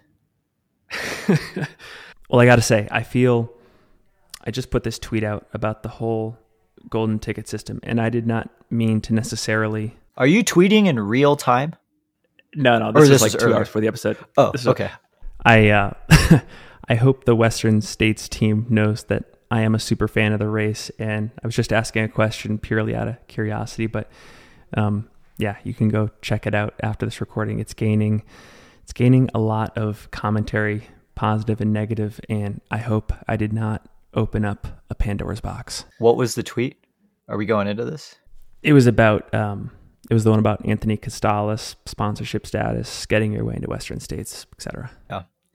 Is this going to surpass your hundred miles as the only relevant distance in trail? Oh man, I don't know. I think I feel like that's not even going to come close. It won't come close because that one captured a whole broad swath of people. These are just the people that care deeply about Western states, which I think, or I would guess, is a smaller subset. Your Anton quote that might have even gotten on like Elon Musk's radar. Um, can we come back to this live stream topic? I want to bring it back up uh, because, oh, sorry. Well, okay to back up, I had said, you know, there might be some interesting content opportunities for these runners who aren't having their best days, they're DNFing, they're bonking, etc., and they can use some of that content from the stream to bring back to their brands and their audiences. And it's like, you know, them showing their vulnerability and their realness and just like being in the arena. And that could potentially be as good from a content marketing standpoint as like you know having success or winning stuff like that. Anyways i liked what you said there about how actually there is a dark side to that exposure. You know, there's no way to like privately have a bad day anymore. So can we kickstart that conversation back up? Because I have some other things I want to talk about on the live stream thread as well. Okay. Go on. proceed. Yes, permission you, permission granted. you may proceed.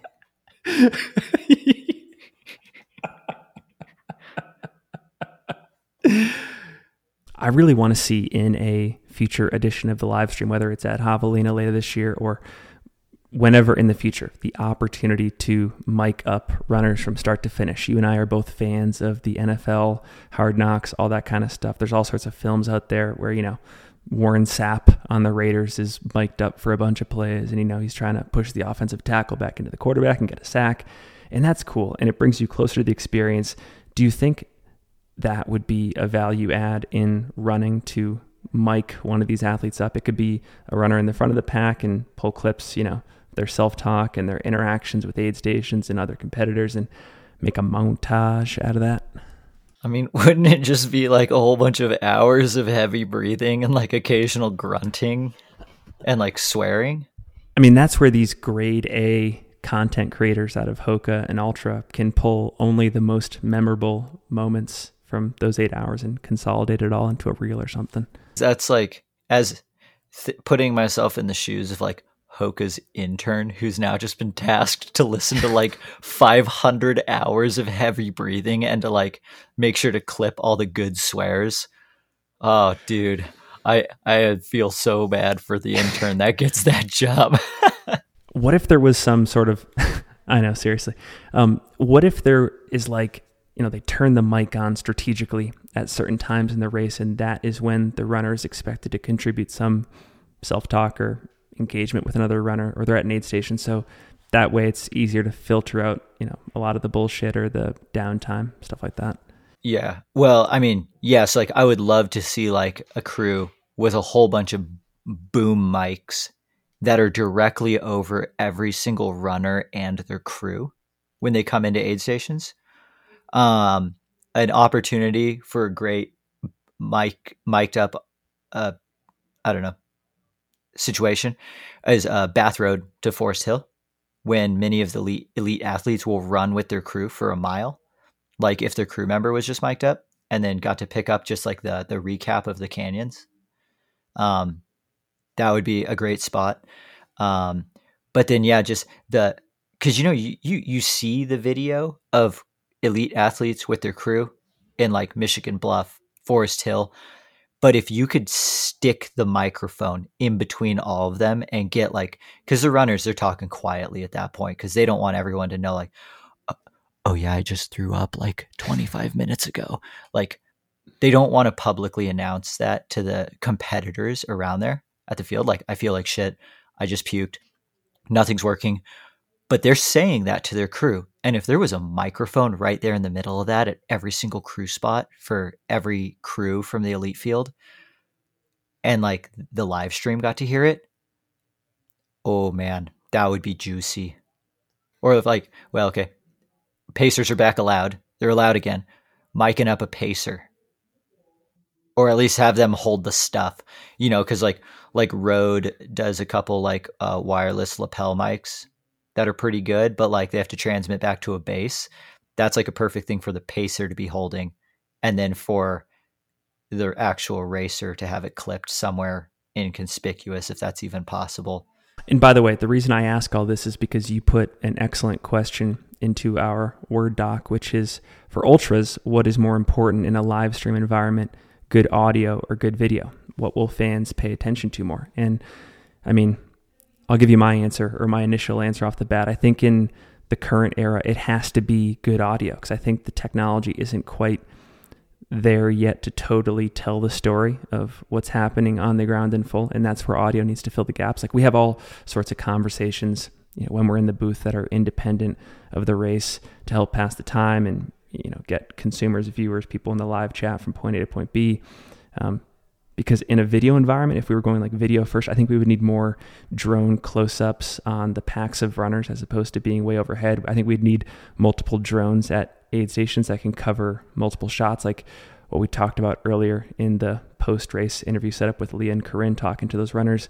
There were multiple cameras there, multiple angles covering just the interview piece.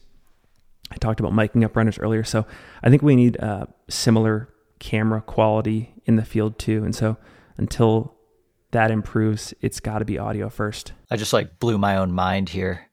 Um, that's kind of basically how it's worked from like a, you know, industrial revolution onward sort of thing. Like you read the stories first, then radio came out and you listened to them and then TV came out and you watched them.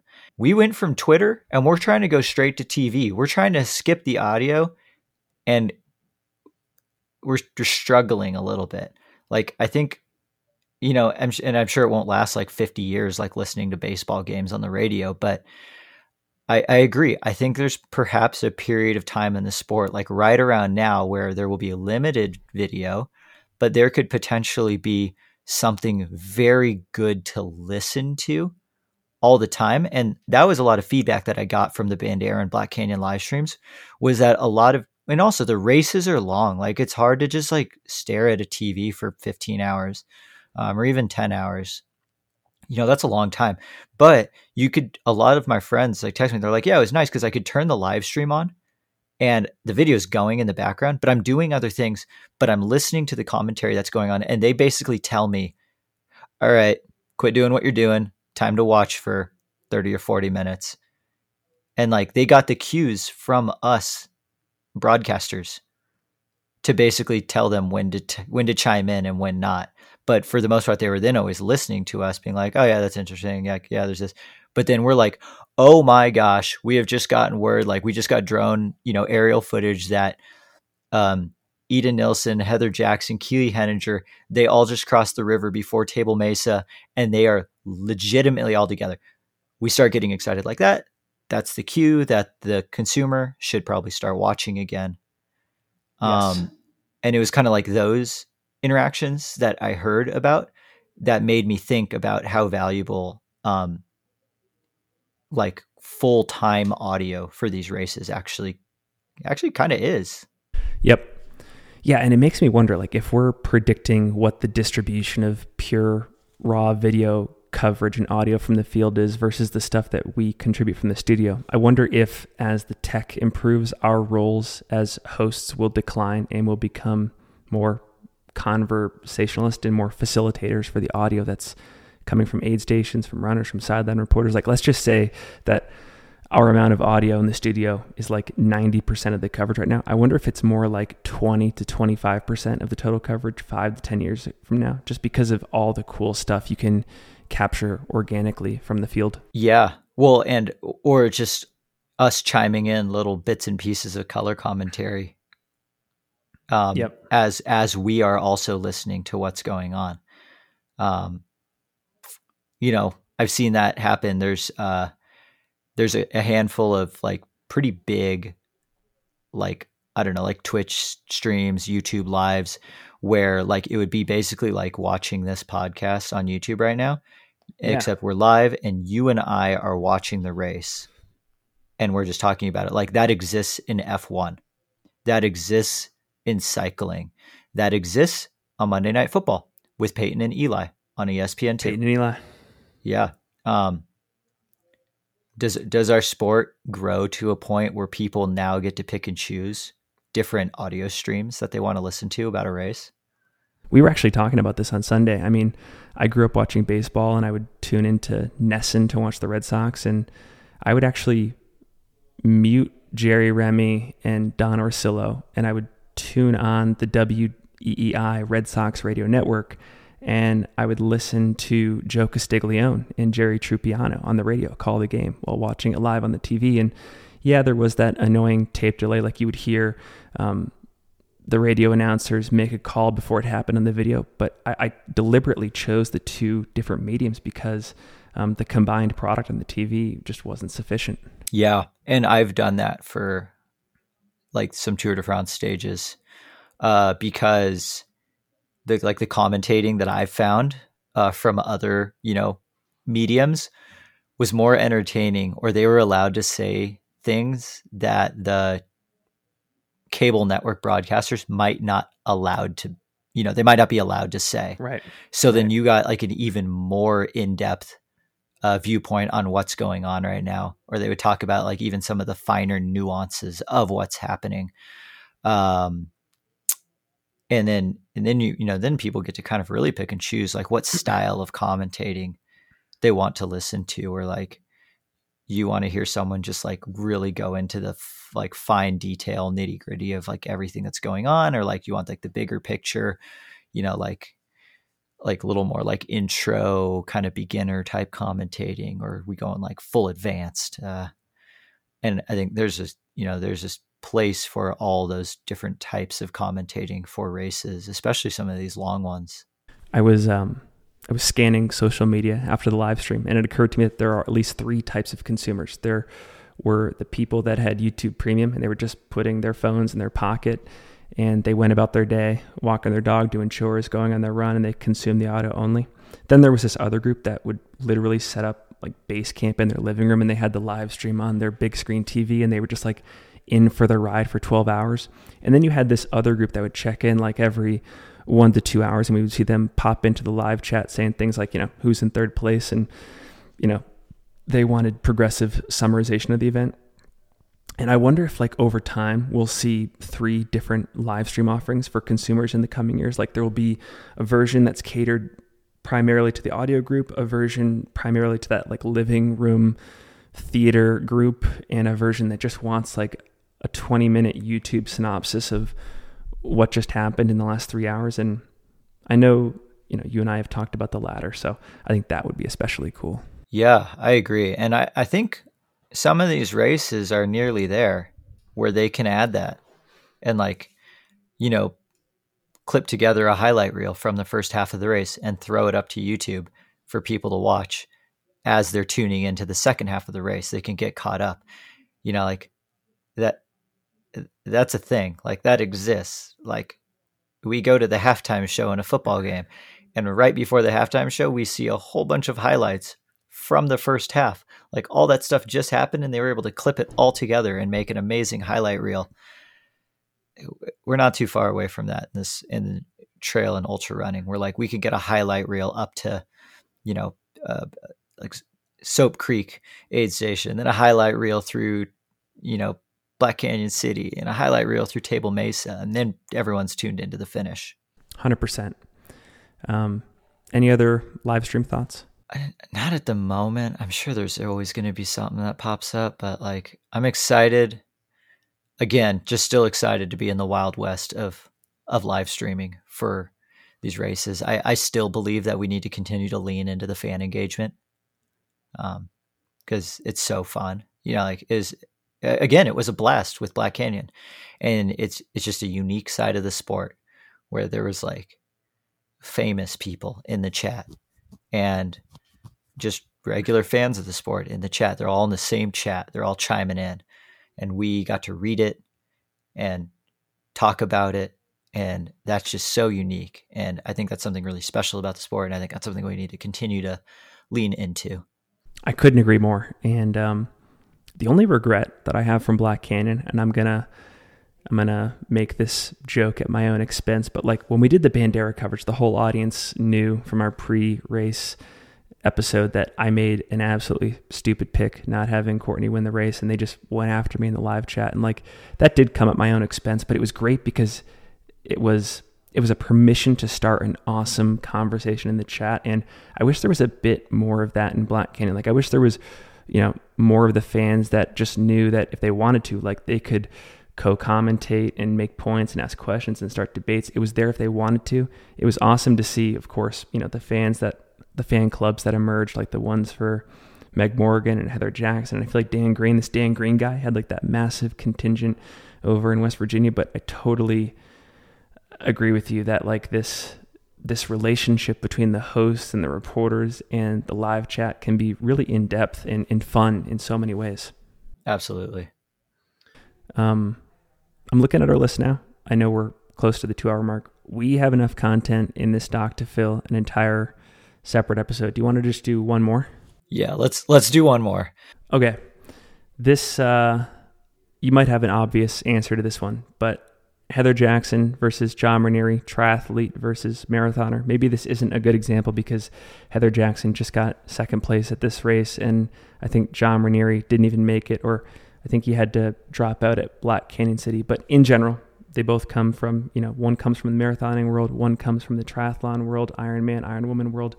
Generally speaking, which sport do you think is better suited to produce a successful ultra marathoner? Okay. Um, should we just like both say our sport on three? yeah. Ready? Three. One. Two. Oh, geez. Oh, sorry. Ready? One, two, three. Iron Man. Both. Oh. I, I was I'm I'm heavily on the fence between both or neither. Okay. But I don't want to say it. neither. Let's hear I it. say I say both because they both have pros and cons, neither of which I say guarantee, oh, so and so is going to be amazing at trails. Um the big pro of coming from an Ironman background is uh the, the races are long. You know, they're eight plus hours. That's huge. When you're coming from a marathon, your race is only two, two and a half hours. That makes going up to like something like Black Canyon an eight hour race if you're at the top of the men's field. That's a huge element. Like Heather Jackson has already conquered that element of racing for that long. Um, but one thing that the marathoner has that someone like Heather Jackson isn't is just pure running training. You know, Heather's juggling swimming and biking. And in an Ironman, biking's, I think most people say it's the most important part because it's the longest leg. So you better get good at biking. That doesn't necessarily translate that well to being good at running. You know, what you get is a big engine aerobically, but like there's just really not much of a guarantee that like you'll be good at running trail or like running more. Um, I would be curious what some of the like more pure triathletes who are listening might chime in and say, but like maybe maybe there is something to having swam for a while and then biked 100 miles and then still being able to throw down a pretty good marathon. Maybe that says something to like fatigue resistance in terms of late stages in the race. I don't know if I buy that because neither of the first two legs of a triathlon are pounding. You don't get that muscular damage that you just get from pure running. So then going back to the marathon side, you get, you know, like John Raneri, very fast marathoner. Like he's accustomed to putting his body through 120, 130 mile weeks. Um, so logging big training hours while running, that also can supply evidence that maybe they will be able to transition to trails because they're already able to handle that cumulative high time on feet from a training standpoint. Sometimes that translates to then being able to do it in a single day. But that's kind of why I say both because I, think really what what I think that are you a talented athlete? That's like my biggest prereq for uh like can you be good at running? Like like are you do you like running? That's a good question. Yeah. Some people like racing marathons. They don't even like running that much. They just happen to be good at it. I think for 100 miles you have to you very damn well better like running because you're about to go run 100 miles. Like you better love it. You better love how much it sucks and how hard it is. Um, just racing off of pure competition and like competitiveness alone, I don't think that's good enough for 100 miles. I think it is good enough for marathon and shorter. Um, so there's still just like a lot of questions, but I don't think if someone wins an Ironman or someone wins the Olympics in the marathon, I don't think that automatically means they're going to be a great like trail ultra marathon runner. I think the reason why I went Ironman, Iron Woman is because you mentioned that the events are longer than the marathon event. So, you know, it's it's not out of their it's not new to their psyche to be out there for eight to ten hours or more. And then also they're used to uh, you know week after week, year after year, uh, massive training load. So you know, because of the bike, the swim, and the run all combined, it's probably not unordinary for them to be doing 25 to 35 hours of training a week. So like the workload is there. And I think But then what about just like an elite what about an elite cyclist or an elite Nordic skier? Do we get to talk about those sports too? Like I think Nordic skiing might so far have the best uh transfer success rate or skimo. Like dude. And that's just that's an athlete with a big engine. Spot on. I, I would put Nordic and Skimo versus marathoning. No questions asked in those scenarios. Nordic and Skimo both over marathoning. Um, yeah. By the way, I looked at Heather Jackson this past weekend. Like she's 38 years old. She's coming off, I, I think, around 15 years of hard. Uh, tra- I mean, hard racing. Sorry, hard training and racing, and she's I would say objectively past her prime, and yet she came into our sport and almost won the Black Canyon 100K and almost set a course record. So, in doing all that, probably not at the height of her power. So, a part of me wonders, like, if she had entered the sport when she was 25, would she be like the Kilian um, or the Walmsley or you know the Francois of the women's side at you know these types of events? I don't know. So, there's so many optimistic questions I have about her career, like what could have been if she had started earlier in the sport. And I say all that with the expectation that like she could be good in the sport for the next 10 years. How much of being past your prime is like just getting bored with what you're doing? Like I, if Heather Jackson was like one of the best trail runners in the world at 25 and then going to 38, who's to say Heather's like I'm gonna try. I'm gonna try an Ironman. Like, what if it's just like in this other universe, she just switches to Ironman because she's like, well, I've done, tra- uh, I've been trail running so long, or I'm gonna try and run the marathon, or what if? How much? Yeah, like what if burnout's just you being so good at the same thing and doing it for so long that you just like don't have that fire anymore? Like, I think Heather is gonna have some great trail races because it's new, it's new and exciting. You're learning, it's fun again. Like, she goes and runs an or races an Ironman she knows what's going to happen. Yep. Yep. Yeah, I think part of it is certainly interest and motivation. I think the other obvious part is like father time is undefeated. Yes, definitely. You could love the sport, you could hate the sport, you could be tired of the sport, you could be, you know, on the rise with the sport, but at the end of the day, you know, the wheels are only going to spin at a certain rate that you're used to or that you want to get out of yourself for so long. Yeah. Maybe uh I would say maybe Heather understands that ultra running is still a very big aerobic and like mental sport that she's like I know I can actually push my prime a couple years further by switching sports. I'm just I'm just so impressed that somebody in their late 30s is like I would already classify them as one of the best ultra runners, ultra trail runners in our sport. Totally. And like, and I think this will be the year that she solidifies that. Yeah. And like, yeah, it's, it's, it's almost too bad that we really only kind of have like a sample size of one. Um, cause like it would be really cool to see someone else like just plop their way right over. Like, like huge kudos to John Raneri for, um, like there, there actually were a few, but like there, it, there hasn't like John said that he was using Black Canyon to basically make the marathon not feel as long or like not necessarily feel as hard. So it was like still keeping his foot in the marathon door. Um, so it's like not quite the same as Heather Jackson being like, I'm going all in on being a professional ultra trail athlete now. Yep. Um, you know, Ryan Raff, he was another interesting story in the men's race, um, like fresh off of an NCAA team title at NAU this past November, then going like throwing down at Black Canyon. Um, I hope that he tries again and continues to go more in like lean heavier into the trail. Um, and John too. Yeah, yeah. I hope I I hope that John just decides after this was like, wow, that was so much harder than I thought it would be. I have to try that again. I'm done being a professional marathoner. I'm going all in on trail because I want to, you know, I, I, got a bone to pick with that one.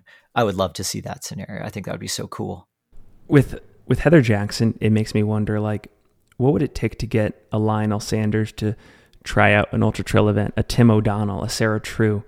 Um, I can't think of Tim's partner's name, but uh, she's Mirinda Carfrae. I think like all those triathlon stars, like what would it take to get them in here for a race? Dude, what would it take to get Eliud Kipchoge to run a trail ultra?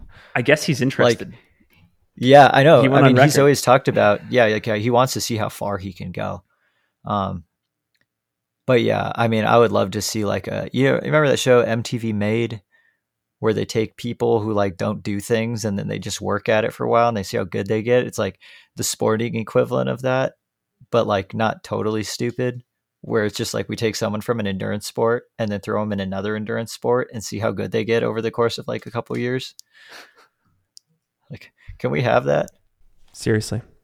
Well, man, this has been an awesome long run archives. I feel like we covered a lot of good ground. I even changed my mind in this episode. You convinced me that crowd uh, crowdsourcing um, or increasing registration costs to fund a prize purse is a bad idea. And I agree. So minds can be changed. Good. I'm glad we I'm glad we were able to change your mind on that one. How many miles did people get in over the course of this one? If you're John Raneri, you got 21 or 22 miles in. Um, if you're here in the Wasatch and you're trail running, I feel like 11 to 12 miles is pretty solid day with this snowpack. Yeah, I want to hear. I want to hear how many miles you got. I also want to hear how much vert you got. Well, I, I don't need to know how much time you got because you got this much time. But like, yeah, you're right. Like it could be a how many miles did you get during this run, or how much did you climb and descend over the course of this run. That might be like our our long run archives, like end of episode question. Like, all right, can I tease as a sign off? Can I tease one of the questions for our next long run? Yeah, sure. Okay, I'm going to read this out. Has the running culture, spanning all the way back to the high school systems, groomed runners to figuratively play nice or play ball or play passively with their career prospects? And as a response, should runners be embracing the Prefontaine spirit here? Question mark. Do we need more runners like that who fight for radical change when it comes to making a living in the sport? Question mark. That'll be one of them. And I think I'm going to get schooled by Brett on this one in the history of running. So it's going to be good. I got so much written down. Thanks for listening. Before we sign off, if you are a fan of the show, please consider supporting us with a rating and a review in your podcast player, a donation on Patreon, or the use of our sponsor discount codes in the show notes. We really appreciate your support. Thank you so much for listening, and until next time, I'm your host, Finn Melanson, and you have been listening to the Single Track Podcast.